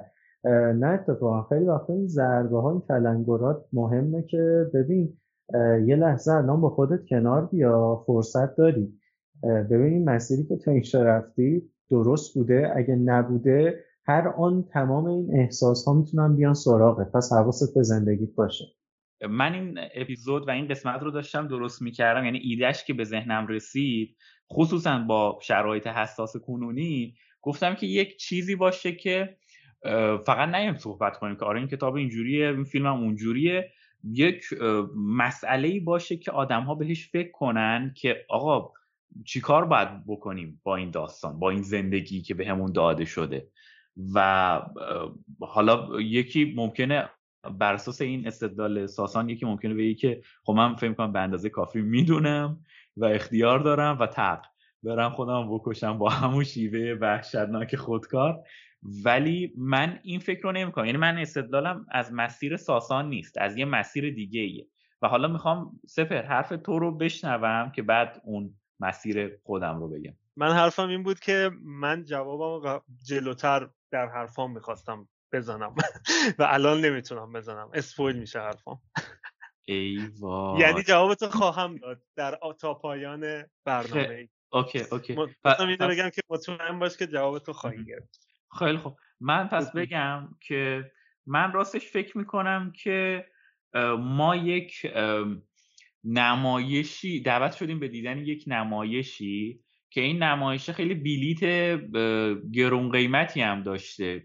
اون بلیت در واقع عمر ماست کل این lifetime ه و ما داریم این نمایشه رو می‌بینیم. دو تا کار می‌تونیم بکنیم. این نمایش خیلی وحشتناک و بی‌معنی و یکم کمدی یکم خشونتبار. خیلی ملغمه آشولاشیه ما دو تا کار می‌تونیم بکنیم. یا که پاشیم بریم بیرون از این صحنه نمایش که دیگه من نمی‌تونم ببینم. یا اینکه بگیم خب حالا ما که این بلیته بهمون داده شده دیگه بشینیم ببینیم بعدش چی میشه. اون مسیری که من طی می‌کنم برای اینکه از این گودال سیاه چاله سگ سیاه افسردگی بیام بیرون اینه که خب ما الان تا اینجاشو دیدیم و خیلی اتفاقای عجیبی هم دیدیم کی فکرشو می‌کرد که توی زندگی که ما داریم تجربهش می‌کنیم در واقع کرونا هم تجربه بکنیم و یک پاندمی جهانی رو ببینیم. و حالا که داریم اینا رو می‌بینیم چیز کنیم؟ بیایم بریم تا تهش ببینیم بعدش چی میشه. یعنی برای خود من جوریه که واقعا می‌خوام بدونم بعدش چی میشه دیگه. من خیلی کلا مرگ برام مسئله مهمیه. یعنی مسئله ای که خیلی وقتا زندگیمو حتی تحت تاثیر قرار میده. فقط یک بار تو زندگی مرگ برام یه جورایی آشنایی زدایی شد و اون وقتی بود که خیلی اتفاقی به پیشنهاد که دوستان رمان ساعت بی عقربه کارسون مک کالرز رو گرفتم دستم. جمله اولش این بود که مرگ برای همه یکسان است. اما هر آدمی به شیوه خاص خودش میمیرد و من اینجوری بودم که OK شیوه خاص من چیه؟ پس ثبت می‌کنم. آفرین. دقیقا یه همچین جنسی داره حرف من. اینکه ما هممون تو این نمایشیم و داریم ادامه میدیم. اون لحظه و اون time ی که من قراره کارت بزنم و بگم که خب دیگه نمایش من تموم شد دیگه time من تموم شده و من می‌تونم برم استراحت کنم اون کیه؟ و بذار من خودم انتخابش نکنم. بذار ببینیم که حالا اون چیزی که بگیم مثلا بیولوژی طبیعت کائنات مادر طبیعت هر چیزی خدا برای ما در نظر گرفته می‌خوام ببینم که اون تایمه کجا اتفاق میفته. آره این خیلی حرف درستی. ما از مرگ صحبت کردیم و از پایان بندی. من خیلی مشخص دارم میگم که پایان بندی کتاب رو خیلی بیشتر دوست داشتم. چون یه،, یه مرگ مشخصی برای کاراکتر اتفاق میفته و خیلی هم خشونتباره خیلی هم تلخه و اون تلخی و اون خشونت باعث میشه که آدم تحت تاثیر قرار بگیره. ولی این تو فیلم نیست. می‌خوام ببینم که ساسان تو کدوم یکی از این پایان بندی ها رو دوست داشتی؟ چون یه, یه جورایی انگار که دو تا پایان بندی برای یک داستان ما داریم. و نظر تو چیه راجع به این ماجرا؟ ببین رام پایانشون جنس پایانشون از هم متفاوت بود. و خب قطعا همونجوری که تو اول صحبت هم شروع کردم از اونجایی که من همیشه در دوگانه سینما و ادبیات انتخابم ادبیاته اینجا هم فکر می‌کنم که و معتقدم که پایان کتاب به مراتب خیلی سریحتر و پایان شاید سریح بگم درست نباشه. پایان بهتری بود نسبت پایان فیلم. و کلا تو این روند اقتباس چارلی کافمن من تا رسیدم به خونه پدری جیک من با فیلم خیلی حال کردم. هر چقدر که از اونجا به پایان فیلم نزدیک می شدیم انقدر این بمباران این آیکون ها و نمادها و ارجاع زیاد می شد که دیگه از یه جایی واقعا از دستم در رفت. یعنی تو یک ابهام عجیب غریبی من بوتور شدم. و دیگه اصلا نمی‌دونستم که چه اتفاقی داره میفته اصلا یعنی چی خیلی از این چیزایی که نشون داده میشه؟ می‌دونستم یه چیزی هست ولی نمی‌تونستم بفهمم. و واقعا نتونستم از اونجا بعد خیلی با فیلم همراه بشم و قطعا انتخاب من برای پایان بندی انتخاب کتابه. و کلا با این روی کرده کافکان هم واسه شو بخواید مشکل دارم. فکر کنم این قسمت بحث و سپهر اگه دربارش حرف بزنه قطعا خیلی بهتر می‌تونه اینا رو باز کنه برام آره حتما. من اتفاقا جالبه بگم که من تا اونجایی که اینا تو ماشین برمیگردن داخل حیات دبیرستان با فیلم اومدم و از اونجا به بعد دیگه کامل ارتباطم قطع شد. ولی حتما سپر نظرش مخالف ماست. باید نظر سپر رو هم بشنویم. من همونجوری که ساسان گفت که من قطعا ادبیات رو چیز می‌کنم من اینجا قطعا سینما رو البته نه همیشه نشوخی می‌کنم. یه چیز قبل از اینکه حالا راجع به نمادها بگم من همیشه خودم یکی از آدمایی بودم که معتقد بودم که اقتباس های سینمایی هیچ وقت اون کتاب نمیشن و کتاب بهترن. حتی ارباب حلقه که خیلی دوستش دارم اقتباس سینماییشو باز هم هیچی نیست در برابر کتابش اینجا یکی از جاهایی بود که اصلا نمیگم کتاب بدتره نمی‌خوام بگم کدوم بهتره. اینجوری بودم که این اقتباس سینمایی کامله و میشه یعنی میشه باهاش به این برخورد کرد که OK تو نمره کامله گرفتی و چیزی کم نداری از کتاب. من اینجوریه برخوردم. همیشه نبود. ولی خیلی موافقم با این جنس متفاوت پایانی که ساسان گفت. و من با هر کسی صحبت می‌کردم راجع به فیلم تقریبا همه تا یک جا اومدن. یعنی تا, تا یه سری جاها اومدن تا یه نقطه های اومدن. خیلی ها با رامن. یعنی تا اینجا اومدن که آقا ما تا این دم دبیرستان و حالا یا می‌فهمیم یا سخت می‌فهمیم یا می‌گیریم از اونجا که این میره توی این دبیرستان چه اتفاقی میفته راستش من نمی‌خوام صد درصد همه جوابا رو الان بدم چون واقعا یه بخشش کشف و شهودیه که آدم خودش باید بکنه. ولی همه چیز به نظر من به استراتژی کافن برمیگرده. در واقع به دو تا چیز برمیگرده. یک روی کرده خود کافن که الان اینجا می‌خوام برای شنوندگان کنارشی و رام یک مجده بیارم چون رام طرفدار این روی کرده و توضیح داده تو قسمت های ابتدایی. یک روی کرده ناباکوفی ازش صحبت می‌کرد رام توی قسمت های اول برنامه و تقابلش با روی کرده باردی. خب چارلی کافمن تا حدی نمی‌خوام بگم صد درصد ولی تا حدی به اون روی کرد توی این فیلم خیلی بیشتر از همه جا از کارهای قبلیش به این روی کرد پایبنده. یعنی چی؟ یعنی اینکه مخاطب باید واقعا یه جاهایی تلاش کنه بخونه بگرده دنبال این ارجه ها حتی ارجاهایی نه فقط درون فیلم مود مثلا ارجایی که یه نقاشی وجود داره به چیه. ارجا بین خود فیلم های کافن ارجا بین حتی نوشته های قبلی کارگردان. این یکیه. یکی هم رو استراتژی که برای زاویه دید انتخاب کرده. به نظر من من نظرم اینه که فیلمو که یک بار ببینید یک یه فیلم خیلی حرفه‌ای تو همون یه, بار می‌فهمه همه چیزو. وقتی فیلم تموم میشه تازه کلید و انگار کافان بهش داده که آقا دفعه دوم که خواستی ببینی چه جوری فیلمو ببین؟ اون کلید چیه؟ اینه که آقا من یک کاراکتری دارم به اسم جیک. این جیک یک ذهن نامنسجمی داره و پراکنده است و ما فیلم رو داریم از زاویه دید این آدم می‌بینیم. توی کتاب این شکلی نیست تا کتاب صریحا نمیگه زاویه دید چیه. هزار سیاله. ساسان حتما می‌تونه بعد از من بهتر اینو توضیح بده.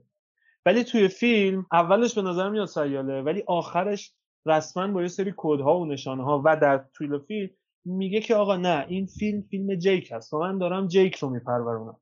جیک یک آدمیه که به سینما علاقمنده به ادبیات علاقمنده به شعر علاقمنده و فراتر از علاقمنده یه البته این چیزایی که میگه. چرا؟ چون عمیق توی هر کدوم از این حوزه ها رفته. چرا؟ چون توی اتاق کودکیش یکی از مهمترین سکانس های فیلمه که وسط های فیلم هست. تقریبا فکر کنم دقیقا وسط فیلمه. اون دختر میره توی اتاق کودکی جیک و با یه سری کتاب با یه سری فیلم با یه ملغمه ای از چیزها روبرو میشه و اونجا مثلا کتاب پالین کیل وجود داره. پالین کیل یک منتقد مهمی در سینما که نقدهای تند و تیزی به خیلی از فیلم های دهه هفتاد و اینجور چیزا نوشته.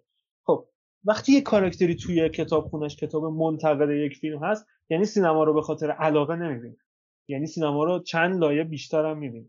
به همون منوال عاشق performance و موزیک چیزهای موزیکال هم هست. ارجاع میدم به اون صحنه از فیلم که جیک و دختر دارن حرف می‌زنن. دختر میگه که تو اهل نمایش های موزیکال هستی؟ و جیک میگه که آره یه وقتایی یه چند تایی می‌بینم. و شروع می‌کنه مثلا نزدیک سه چهار دقیقه اسم کلی نمایش گفتن نمایش موزیکال و دختر لبخند می‌زنه. It's an odd song. to out here in, in the middle of nothing. It's from Oklahoma, the musical. I didn't know you were a fan of musical theater. Well, I'm not really. Anyway, I just know a few musicals: uh, Oklahoma Phantom, Carousel, South Pacific, Guys and Dolls, Flower Drum Song, Wicked. How to Succeed in Business Without Really Trying, Music Man, Pajama Game, Cabaret, The Lion King, Grease, King and I, Sound of Music, Pal, Joey, Charlie's Aunt on Town, My Fair Lady. But I know Oklahoma best, I guess. They do it every few years for obvious reasons. Wait, who does it every few years? Sometimes I see kids who are in past productions, you know, um, at the supermarket, working in stores in town. I'm older now. Kiss gone by is bygone. Never have I asked an August sky where has last July gone.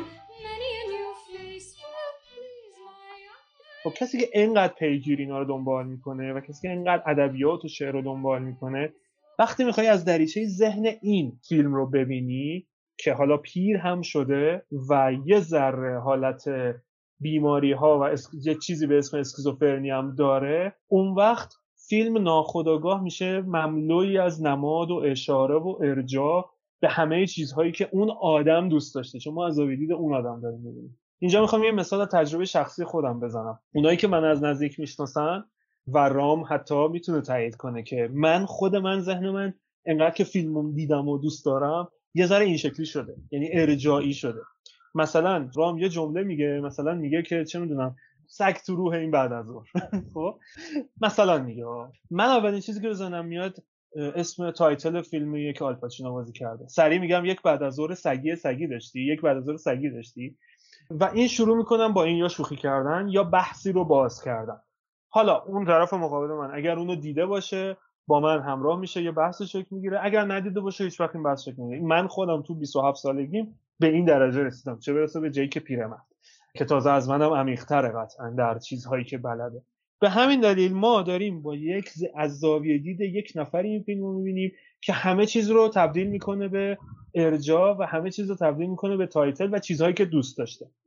ببین من با این ارجاع دادن تو OK با این سیستم ذهنی هم OK ام ولی یک نکته خیلی می‌دونم الان فکر کنم استراتژی این باشه که با مصداق بخوای وارد آیکونا نمادهای فیلم بشی. ولی یه مثالی از خودت زدی که من فکر می‌کنم خیلی مسئله مهمیه و اون مسئله ارجاع به خوده ببین وقتی تو خودت برای خودت به زندگی خودت به تفکرات خودت چیزی رو ارجاع میدی قطعا برای خودت کارکرد دراماتیک داره و این مسئله کاملا روشنه.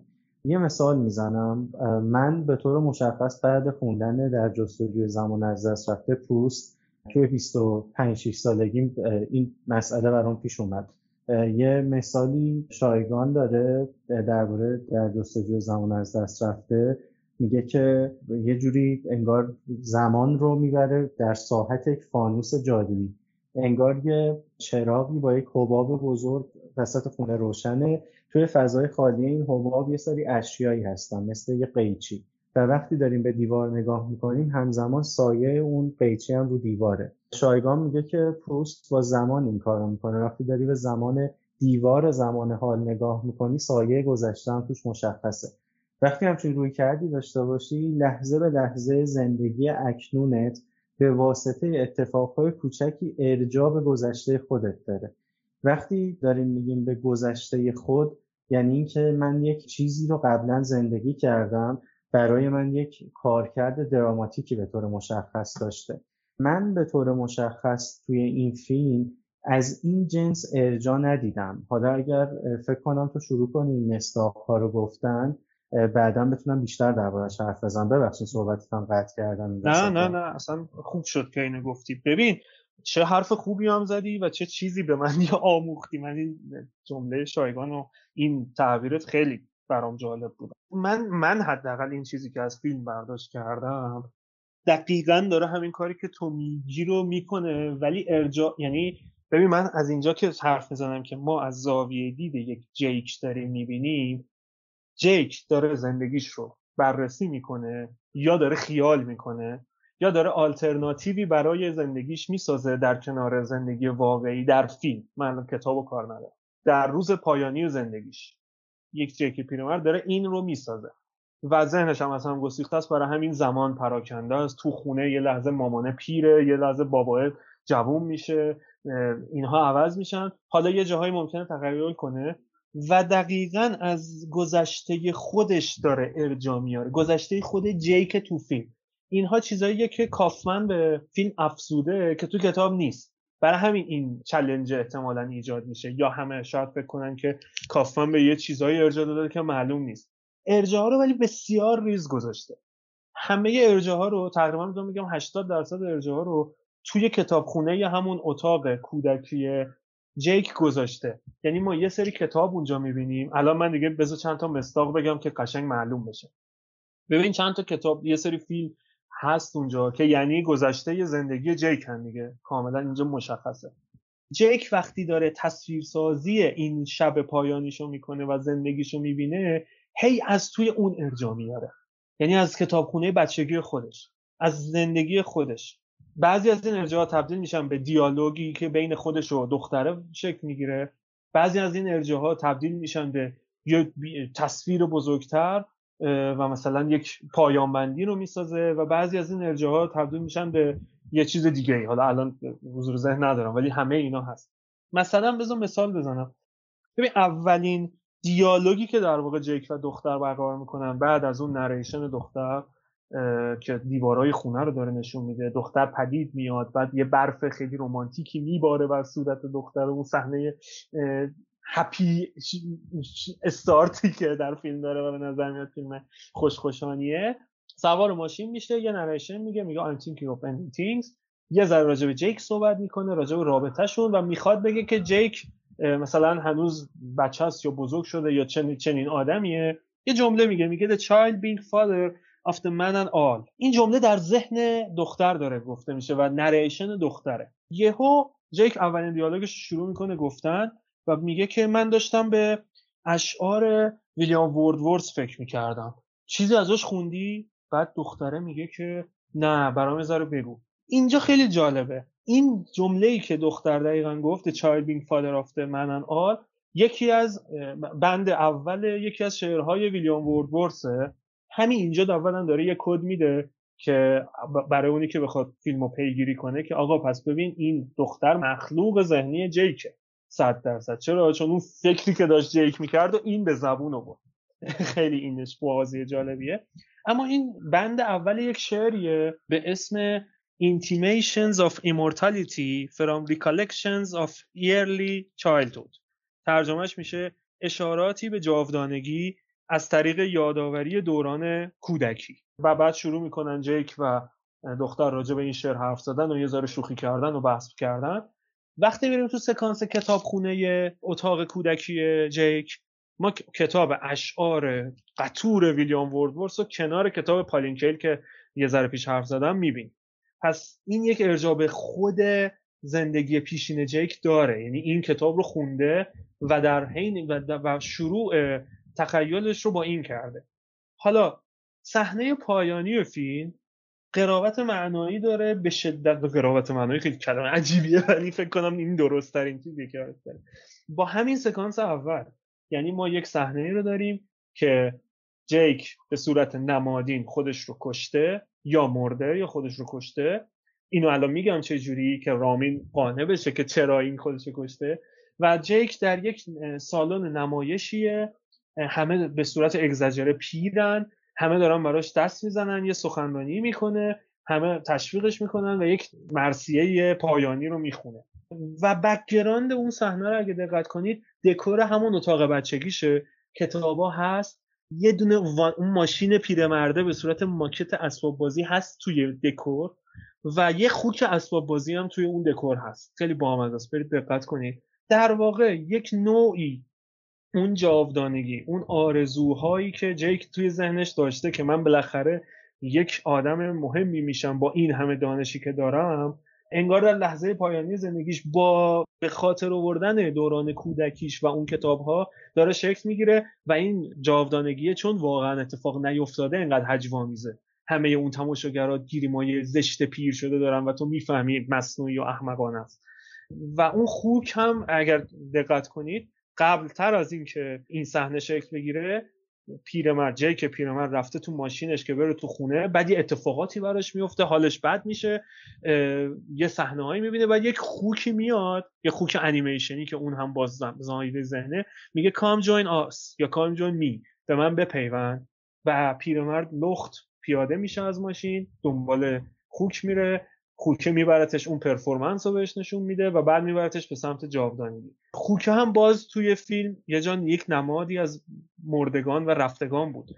چرا؟ چون همون جایی که جیک دختر رو برد توی آغل قبل از اینکه وارد خونه بشن جای خالی خوکه بود خونش روی چیز بود و یه داستانی از اینکه خوکشون چه جوری مرده تعریف می‌کنه.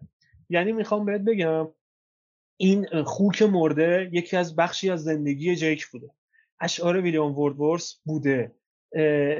دوران بچگیش بوده. حتی اسم اون شعر ارجاع میده به پایان فیلم. اینا همه بوده و جیک داره اینها رو تصور می‌کنه و با ارجاع به خودشه که و lifestyle ش و تجربه زیستشه که دقیقا این رو نشون میده. یعنی این نمادها به نظر میاد پیچیدن یا وجود ندارن یا کافان به زور اضافه کرده ولی در لایه های فیلم گذاشتتشون.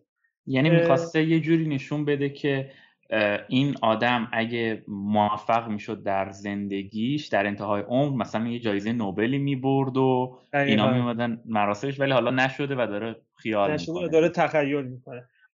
ببین یه ارجای دیگه داره اونجاهایی که از خونه اومدن بیرون از بستنی فروشی اون بستنی یخی رو خریدن و دارن توی ماشین حرف می‌زنن. اونجا خیلی جالبه. این از اون از اون اتفاقایی که من گفتم پیش اومد. یعنی از مدل اتفاقایی که برای من پیش میاد و مثالش زدم مثل بعد از ظهر ببین اونجا لوسی یا اون دختره من نگم بهش لوسی یه جمله ای میگه میگه که این کاری که کردیم این بستنی که گرفتیم یه کار باحالی بود که مثلا دیگه تکرارش نمی‌کنم.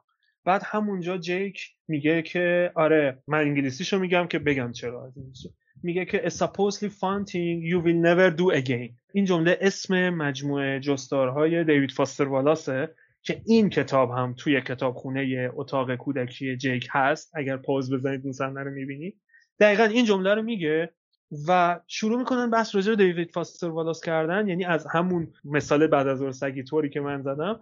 و چرا حالا دیوید فاستر والاس هم مطرح می‌کنه؟ خودشون توی فیلم میگن.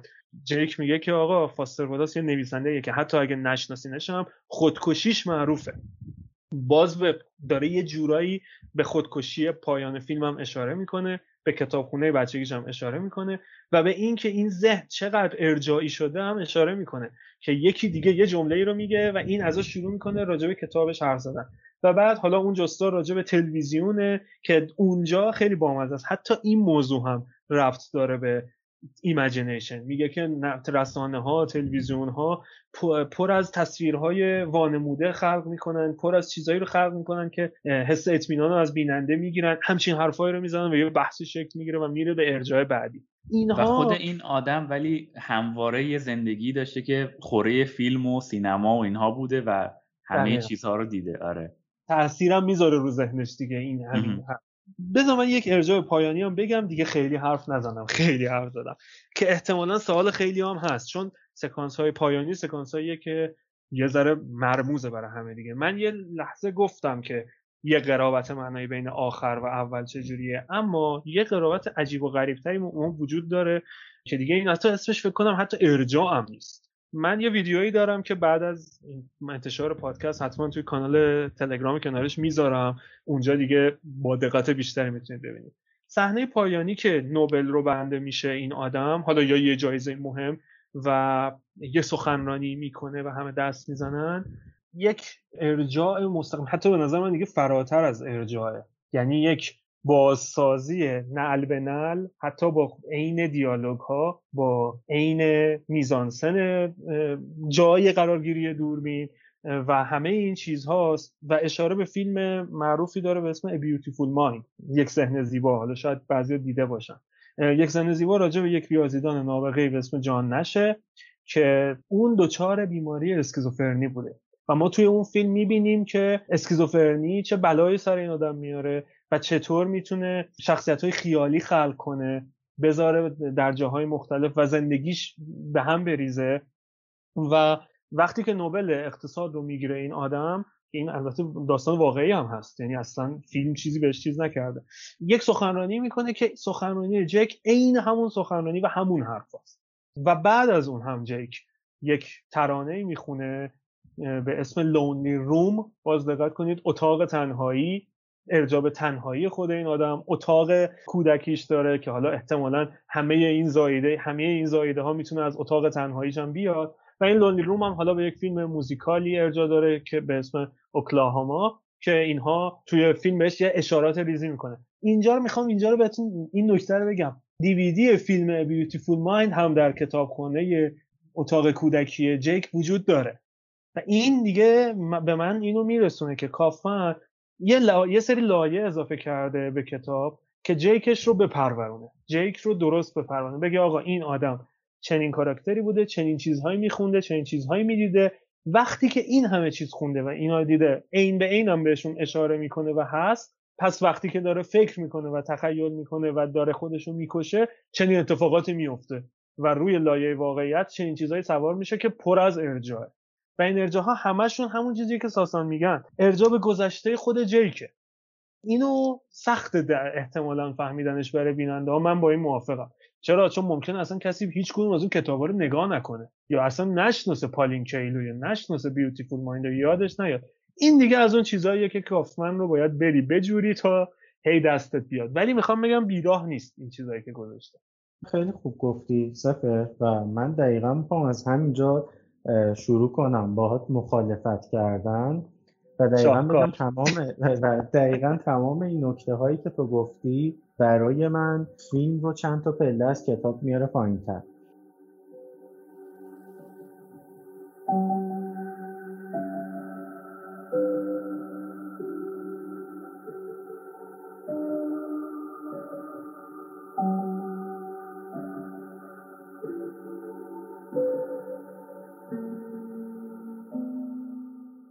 و من درباره ارجاب خود که حرف می زدم یه نکته بهت گفتم. گفتم که تو وقتی میگی بعد از ظهر سگی این بعد از ظهر سگی برای تو داگ افترنون واسه تو دراماتیک شد دراماتیزه شده به واسطه زیستی که باهاش داشتی. قطعا توی شخصیت پردازی برای شخصیت جیک هم تمام این ارجاهایی که دونه بدونه داری ازش حرف می‌زنی جایی خارج از داستانی که ما می‌بینیم برای این شخصیت دراماتیزه شده. ولی ما از این فرایند دراماتیک شدن این وقایع و این آثار در زندگی جیک هیچ اطلاعی نداریم. این نکته اول من. این باعث میشه که چه اتفاقی بیفته؟ درست همونطور که خودت گفتی اینا از ارجا به یک سری نشانه و نماد تبدیل بشن که برای تعویل و تفسیرش مجبور به ارجا و رجوع به خارج از متنی. پس جهان داستان به تنهایی پاسخگوی اتفاقات تصاویر و هایی که می‌بینیم نیست. این چه چیزی رو ایجاد می‌کنه؟ یه چیزی ایجاد میشه تحت عنوان ابهام. وقتی من میگم فیلم برام مبهم بود خیلی دیگه هم که باشون حرف زدم می‌گفتم برام فیلم مبهم بود تمام اینا فیلم رو می‌بره تو یک ابهامی. و این ابهام باعث گیج شدن مخاطب میشه. یه چیزی متاسفانه باب شده برای ما آدم ها که میگیم یه چیزی که مبهمه حتما چیز خوبیه. من خیلی مسئله دارم با این. من احساس می‌کنم شما دارید نظر ناباکوف رو تا حد خیلی خوبی مصادره می‌کنید واسه point of view نظرگاه خودتون. از اون ور خیلی هم دارید آره از اون خیلی هم دارید صفر و صدی بارتو جلو نواکوف قرار میدیم. بیایم یه ذره مثلا برگردیم به لذت متن بارت. یعنی تو لذت متن بارت بحث چیزی فراتر از این نیستش که اوکی یک سطحی از ابهام باید تو اثر هنری وجود داشته باشه تا ما درکش کنیم. من یه چیزی کوچولو بگم یه چیزی. من اینی که این دوتا رو قرار جلو هم قرار دادم از رام یاد گرفتم باید خیر رامو یاد بگیری. رام توی اپیزودهای قبلی اینا رو به ما یاد داد. من دیگه نمی‌دونم. بذار من خودم یه دفاعی بکنم پیش از اینکه ادامه بذار من حرفم تموم شه. آره بعد دفاع کنیم. آره. اوکی. ولی من من موضوع من من- منم این موزه رو نداشتم. تو این به من یاد داده. ولی الان همه اساسا ترسیدیم کشیدیم کنار. ولی نه بابا ترس واسه چی؟ این. چیزایی که سپر گفت خیلی چیزای خفنی بود و من اصلا اینجوری فیلمو ندیده بودم. اما یه چیزی در ادامه حرف ساسان بگم و بعد بریم سر ساسان. اینکه من احساس کردم که تو کتاب اتفاقا خیلی این ارجاع به دنیای بیرون به ادبیات و اینها کمه. به جز همون یک رمان توماس برنهارد دیگه ما چیز دیگه ای نمی‌بینیم که به دنیای بیرون از رمان ارجا داشته باشه. ولی تو فیلم این خیلی زیاده. یعنی دیوید فاستر والاس هست نمی‌دونم نمایش های موزیکال هست. ما متوجه میشیم که آها جک داره توی یک کانادایی زندگی می‌کنه که الانه و مثلا چون دیوید فاستر والاس به تازگی به تازگی خودکشی کرده تقریبا به همین مثلا ده سال گذشته است دیگه. یک ده هست داره. آره. ده هست. تو همین اخیرا داره این ماجراها اتفاق میفته اما این توی کتاب نیست و این باعث میشه که کتاب یکم به نظر من پویاییش بیشتر باشه تازه تر بمونه. ولی حالا برگردیم سر ساسان ببینیم. یه چیزم من بگم که ساسان می‌دونم روش می‌خواد حرف بزنه یعنی اینو بگم بهتره که ساسان بگو. تکمیل تر بگه. آقا من یه چیزی رو حواستون نیست. به نظر من نباید بگیم خارج از داستانه. اینا تو داستان هست ولی مستتر تو لایه های دیگه. ببین اگه مخالفم. خب نه ببین اگه کتاب دیوید فاستر والاس توی کتابخونه اون آدم نبود من باید موافق بودم. وقتی اونو دیوید می‌ذاره، فاستر- دیوید داره فاستر میگه والاس که- کتابش صرفا به عنوان یک کتاب توی کتابخونه است. ولی تا همون title کتاب داستان داره تو اگه می‌خوای بفهمی دیوید فاستر والاس داستانش چیه مخاطبانی که دیوید فاستر والاس خودکشی کرده. خب اینم که میگه. خیلی از آدمایی که دارن این نه تنها این ارجا خیلی از ارجاهایی که این تو هست. ببین یه عکس کتاب و نش... اشعار فلانی رو نشون میده و شعرش رو خونده. من کجا باید بفهمم که این شعر توی اون کتابه؟ یعنی می‌خوام بگم تو برای ربط دادن این نشانه ها به هم دیگه به خاطر اینکه در داستان دراماتیزه نشدن نیاز داری که به اطلاعات خارج از متنت منظورم خارج از داستان خارج از. روایت ارجا بدی. دراماتیزه من- نشدن رو کاملا موافقم. یعنی این کلمه درستیه. ولی من دارم میگم گذاشته توشون. یعنی اینا این هست آخه این این- کافی این نه کافی سفر نیست من با ساسان موافقم به خاطر اینکه تو خودتو نگاه نکن که اینا رو در آوردی. الان من و ساسان هیچ کدوم از اینا رو چیز نمی در نیاورده بودیم. بذار من آره. حرفمو خب، آقا همینه کنم. دیگه بذاریم ساسان همین. صحبت. آره بذار من حرفمو تمام کنم. ببین این روی کرد یه روی کردیه که خیلی ممکن ازش استفاده کنن. ببین مثلا تو این چند سال گذشته با مادر آرونوفسکی یعنی مصداق بارز شاید این قضیه بود. پر از ارجا بود. پر از ارجا به چیزهایی که هیچ کدومشون در داستان به مفهوم دراماتیزه دراماتیک شدن دراماتیزه بودن وجود نداشتن. و تو برای تفسیرش فهمیدنش از ابهام در آوردن این فیلم یا این روایت حالا کافکا خیلی کمتر این کارو کرده مجبوری به خارج از متن رجوع کنی. بعد یهو میشی چی؟ یهو تو به این نتیجه می‌رسی که ببین این فیلم به تنهایی من این فیلم رو نمی‌فهمم. یکی مثل سپهر بیاد کنار کنار من بشینه واسه من تفسیر کنه. بعد من اینجا به این ساحت می‌رسم به این مرحله می‌رسم میگم که خب چه کاریه. کافمن میشه مقاله مینوشت به جای اینکه فیلم میساخت. من با این روی کرد ببین من با ابهام در سینما تا سطحی اصلا مسئله ندارم. ببین مثلا پیچیده ترین فیلم تاریخ سینما به قول یکی از دوستام آینه تارکوفسکیه. این پیچیده تر از این دیگه نداریم که اصلا سینما رو وامدار هیچ چیزی نکرده خود سینما رو صاحب اندیشه می‌دونه. ولی تو می‌تونی به واسطه یک دانشی یک خوانشی از این اثر داشته باشی. بیایم یه ذره جدیدتر مثال بزنیم. لینچ لینچ مگه کم کاراش پیچیده است؟ کم کاراش ابهام داره؟ ولی شما برو لکان بخون تا حد خیلی خوبی می‌تونی متوجه بشی تا حدودی که لینچ داره چیکار می‌کنه. من حرفم اینه حرفم اینه که یک اثر هنری به تنهایی باید خود بسنده باشه. یعنی جهان داستان من جهان فیلم من به تنهایی با ارجاع به خودش باید مخاطب رو قانع کنه. یعنی باید مخاطب رو به فهم سطحی برسونه. من میگم در مواجهه با یه اثر هنری من تو مرحله اول باید دچار یک دلالت آشکاری بشم. یعنی چی؟ یعنی یک چیزی بفهمم یک حسی دریافت کنم یک چیزی رو متوجه بشم و بعدش در دلالت زمینی با تفکر وارد یک ساحت دیگه ای بشم که با یک خانشی بتونم یک چیزی فراتر از اون چیزی که دیدم از این فیلم دریافت کنم.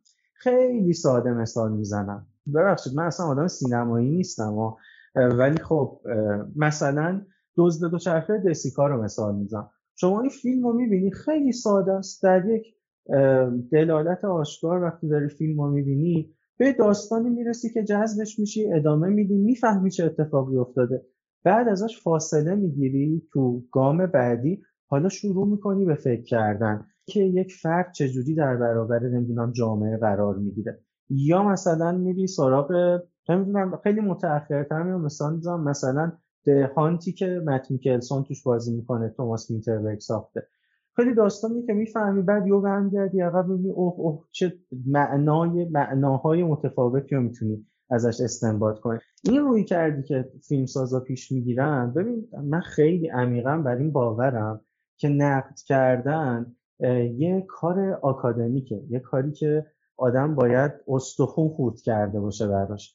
و توی هنر به طور مشخص. بابا اصلا ما رشته مثلا نقد ادبی داریم. یارو میره فیلم استادیز می‌خونه که کلی درباره فیلم بفهمه. اگر فیلم محدود به این باشه که من کشف کنم این نشانه به اون نشانه رفت داره و فیلمساز مدیوم سینما به این ارزشمندی و محدود کنه صرفا به رفت چهار تا نشونه با هم دیگه. اینجوری نه تنها به اون مدیوم جفا کرده بلکه می‌تونه هر آدمی رو تو مقام این قرار بده که اوکی هر کسی این رو تو کشف کنه می‌تونه بگه من منتقد فیلمم. من با این روی کرده مشکل دارم. خاطر همین اقتباس کافمن رو در برابر کتاب ایان رید در رتبه دوم قرار میدم. خب، اصلا من صد درصد با همه ی حرفایی که تو زدی موافقم.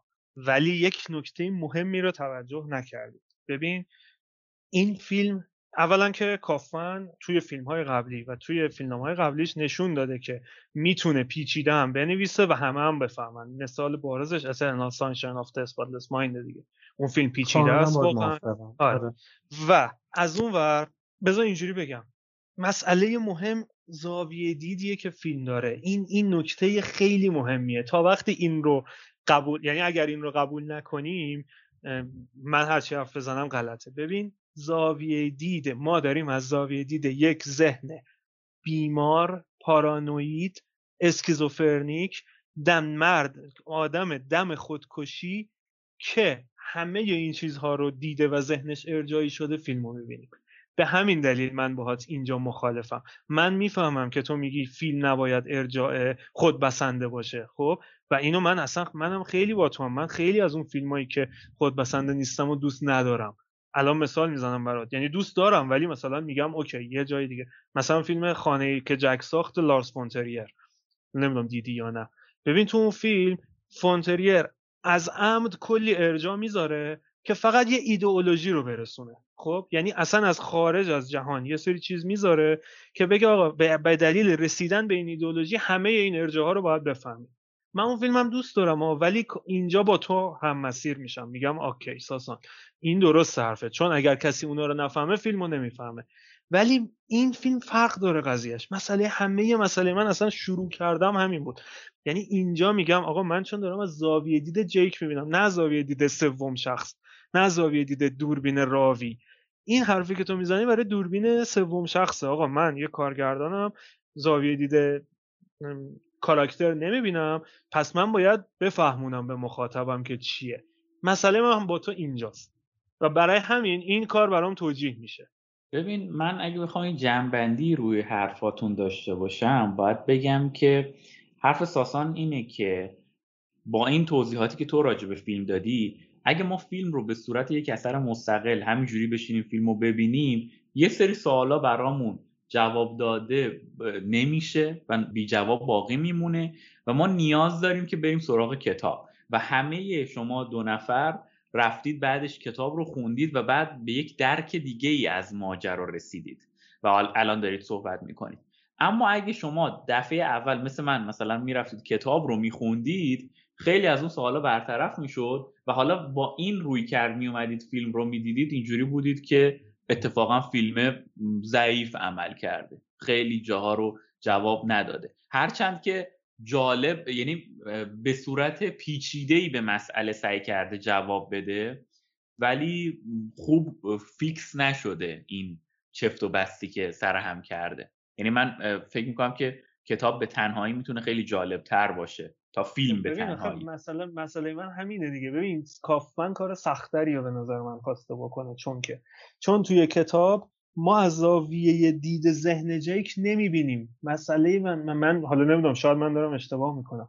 اینجاست تفاوت فیلم و کتاب. برای همین میگم روی کرده کافمن یه جا فرق کرده. چون داره میگه من... سپر. توی کتاب ما داریم از زاویه دید اون دختر داستان رو می‌خونیم. خب دیگه. یک جایی هست که این سویچ اتفاق میفته و ما می‌فهمیم که اینا همشون یکی هن. فکرم صفحات پایانی کتابه.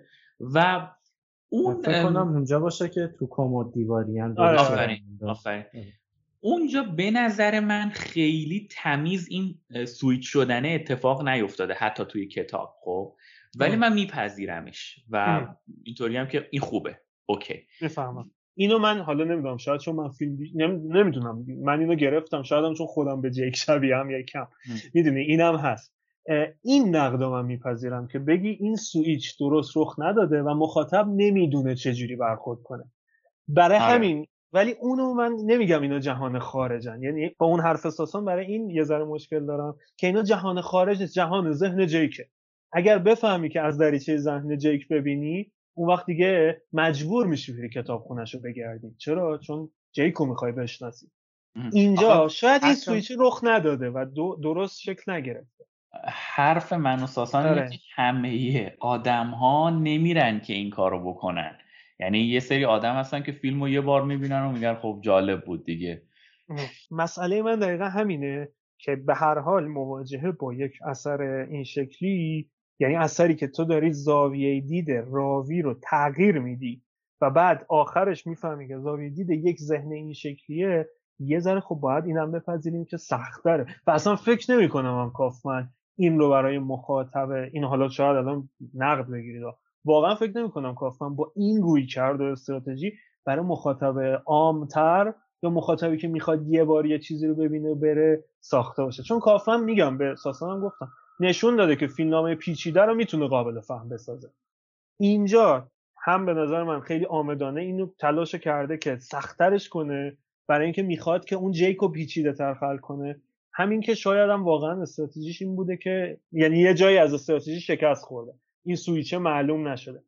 فقط می‌خوام بگم به نظر من اون پوزی که ساسان میگه یعنی ساسان میگه که بعضیا با ابهام به یه پوزی می‌رسن و مثلا میگن که فیلمم قابل فهم نیست پس من خفنم. من با این موافق نیستم. کافمن اینو نخواسته بود.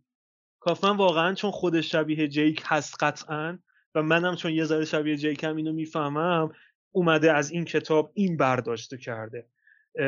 فرق داره با اونی که تو میگی و من من خودم مخالف اوناییم که ساسان میگه که من هی کارمو پیچیده کنم که کسی نفهمه برن بگردن. اینجا من اینجا قضیم که این یه ذره فرق داره.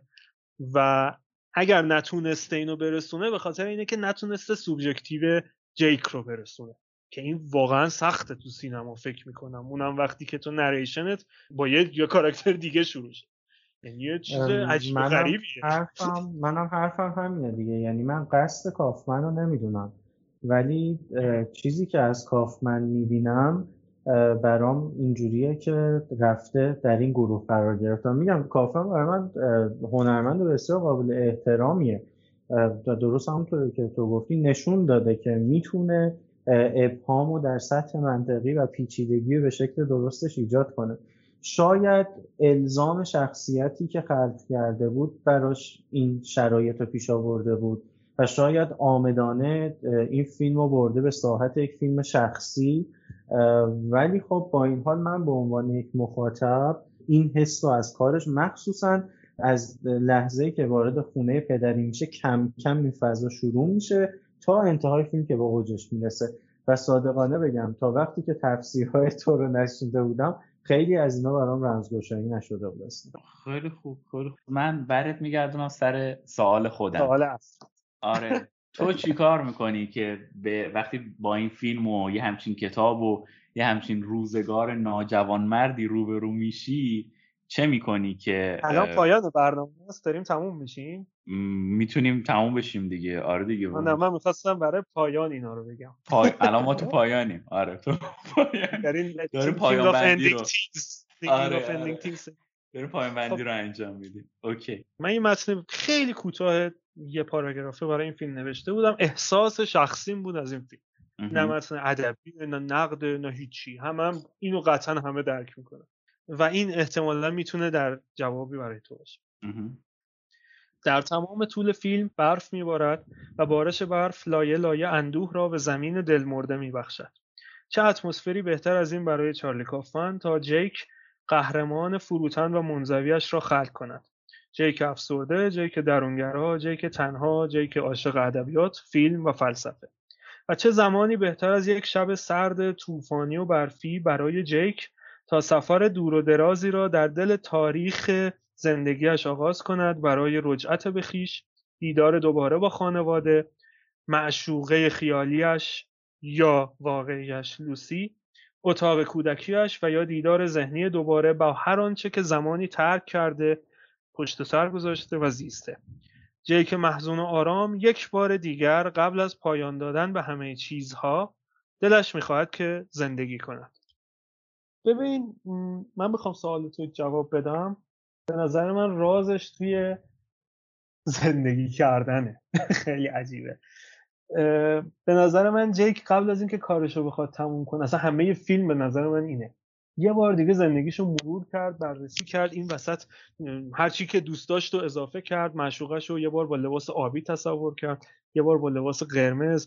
بعد فکر کرد به اینکه پدر و مادرش چه جوری بودن. راستش انگار وقتی که می‌خواسته خودشو بکشه هم یه ذره به این فکر کرده که یه بار دیگه زندگی ا- چجوری می‌شد زندگی بهتری کنم؟ و اون تو قبل از سکانس پایانی که اون پرفورمنس زیبا رو ما می‌بینیم اون مرده و زنه میان رقص آلود با هم میرقصن و برف میاد و اینا انگار یک نوعی از اون زندگی آلترناتیویه که برای خودش تصور کرده و نرسیده بهش. ولی جواب تو رو بخوام بدم تقریبا تو همینه. یعنی آه. من هر جایی که ناامید میشم و حالا به این پایان چیزها فکر می‌کنم که کمم فکر نمی‌کنم خیلی خطرناکه تو این سن به این فکر کردن یه لحظه فکر می‌کنم که آیا هنوز اون زندگی که دوست دارم رو کردم یا نه؟ اون زندگی ایدئاله رو کردم یا نه؟ بعد به این می‌رسم که نه هنوز یه سری کار مونده. یا یه, یه چیزی هنوز انگار مونده از اون زندگی ایدئالم پس بذار ادامه بدم و اون زندگی رو اگه رسیدم بهش بعد پایان میدم. جوابتو گرفتی؟ آره پس چیزی در زندگی هست که تو رو به خودش می‌کشه و هنوز اون زندگی مونده. یعنی شاید زندگی سیاه باشه ها و مهم. ناامید کننده باشه. ولی من هنوز اون کارهایی که باید و انگار نکردم. یه چند تا کار مونده. این چند تا کار اگه هفتاد سال طول بکشه هفتاد سال این چند تا کار هر چی میره جلو شاید بیو بیشتر بشه. یعنی می‌بینی که ای یه کار دیگه هم هست یه کار دیگه هم هست. جیک کارایی نکردش و عمر تباهش رو تخیل کرد. و خودش رو کشت ولی. من حالا دوست دارم تخیل سعی کنم تخیلامو انجام بدم واقعا زندگی کنم. آره تو در واقع حس می‌کنی که هنوز وقت داری و می‌تونی اون زندگی ایدئال رو بسازی برای خودت. آره. خیلی خوبه خیلی جالبه. okay okay. فکر کنم این متنم هم دیگه یه ذره گویا کرد همه چیز اصلا مهم. بدون هیچ ارجاعی فکر کنم معلوم شد که. جیک چی به من باید بگم که دمتون گرم و مرسی که اومدید. هر جفتتون خیلی مهمون های عزیزی بودید و فکر می‌کنم که این اپیزود اپیزود جالبی بشه. بهترین اپیزود تاریخ کنارشه. آره من بعید می‌دونم به خاطر حضور تو سپر ولی خب دیگه نمی‌دونم. از 15 به بعد ببینید چقدر ریزش می‌کنه. مخاطبای قسمت رو آره من تو اپیزود 15 هم میام آمار رو میگم. میگم که اپیزود 14 چه اتفاقی براش افتاد؟ تو اگه تو اپیزود آره. 13 میومدی و این ریزش اتفاق میافتاد میبستی روی نحسی اینکه 13 نحسی سیزده آدم خرافاتی هستی ساسان هم آدم خرافاتیه. یعنی آره، مشکل ما من رو یکی دوتا سیزده و اینا خرافاتی نیستم. حالا یه بامبولی در خودم خرافه درست. آره.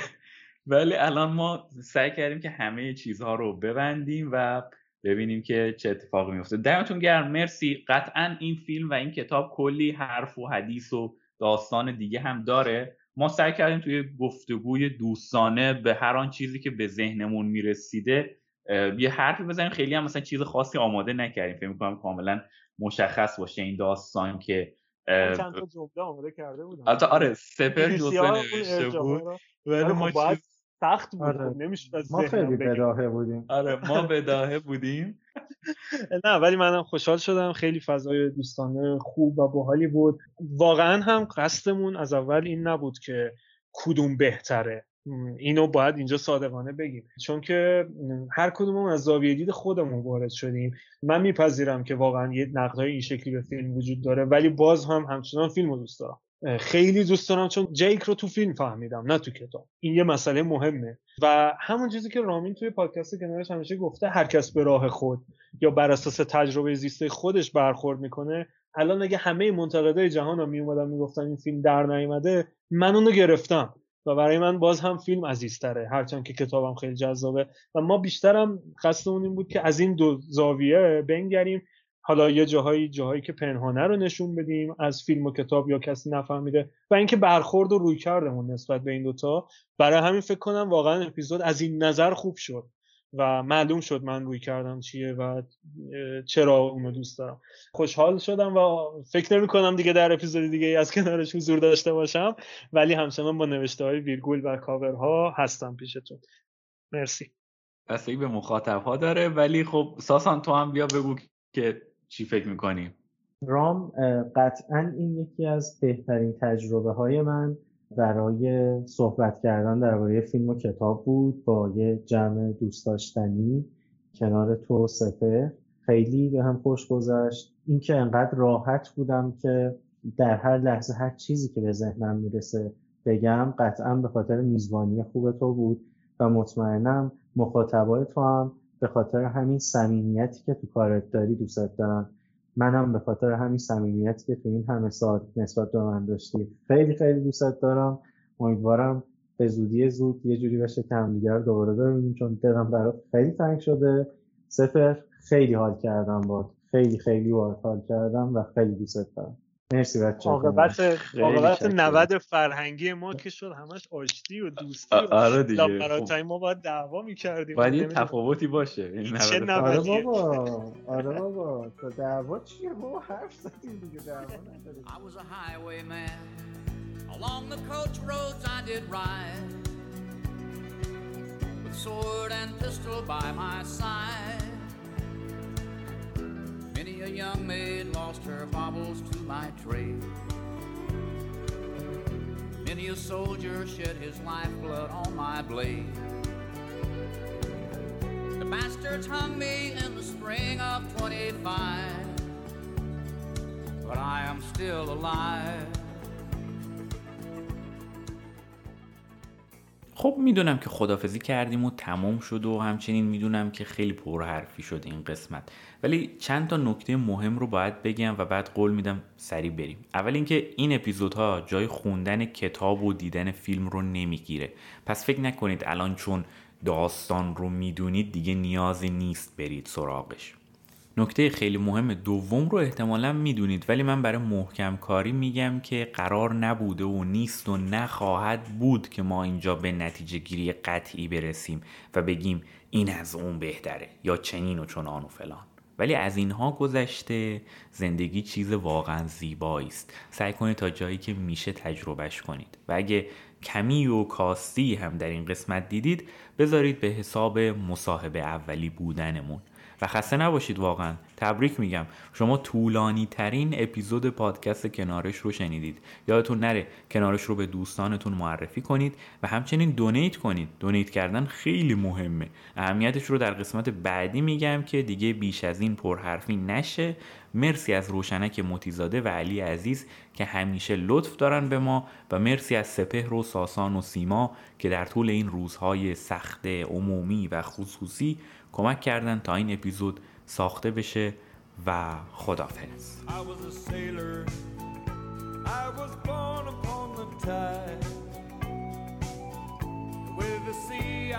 abide. I sailed a schooner around the Horn of Mexico. I went aloft to furl the mainsail in a blow. And when the yards broke off, they said that I got killed but I'm living still. I was a dam builder across a river deep and wide, where steel and water did collide.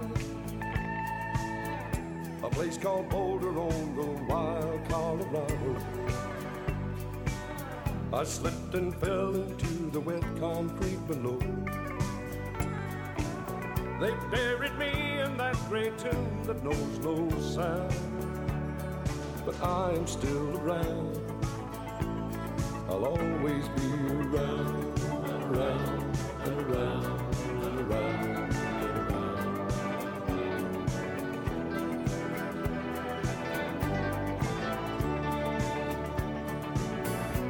fly a starship across the universe divide. And when I reach the other side, I'll find a place to rest my spirit if I can. Perhaps I may become a highwayman again. Or I may simply be a single drop of rain but I will remain. And I'll be back again and again and again.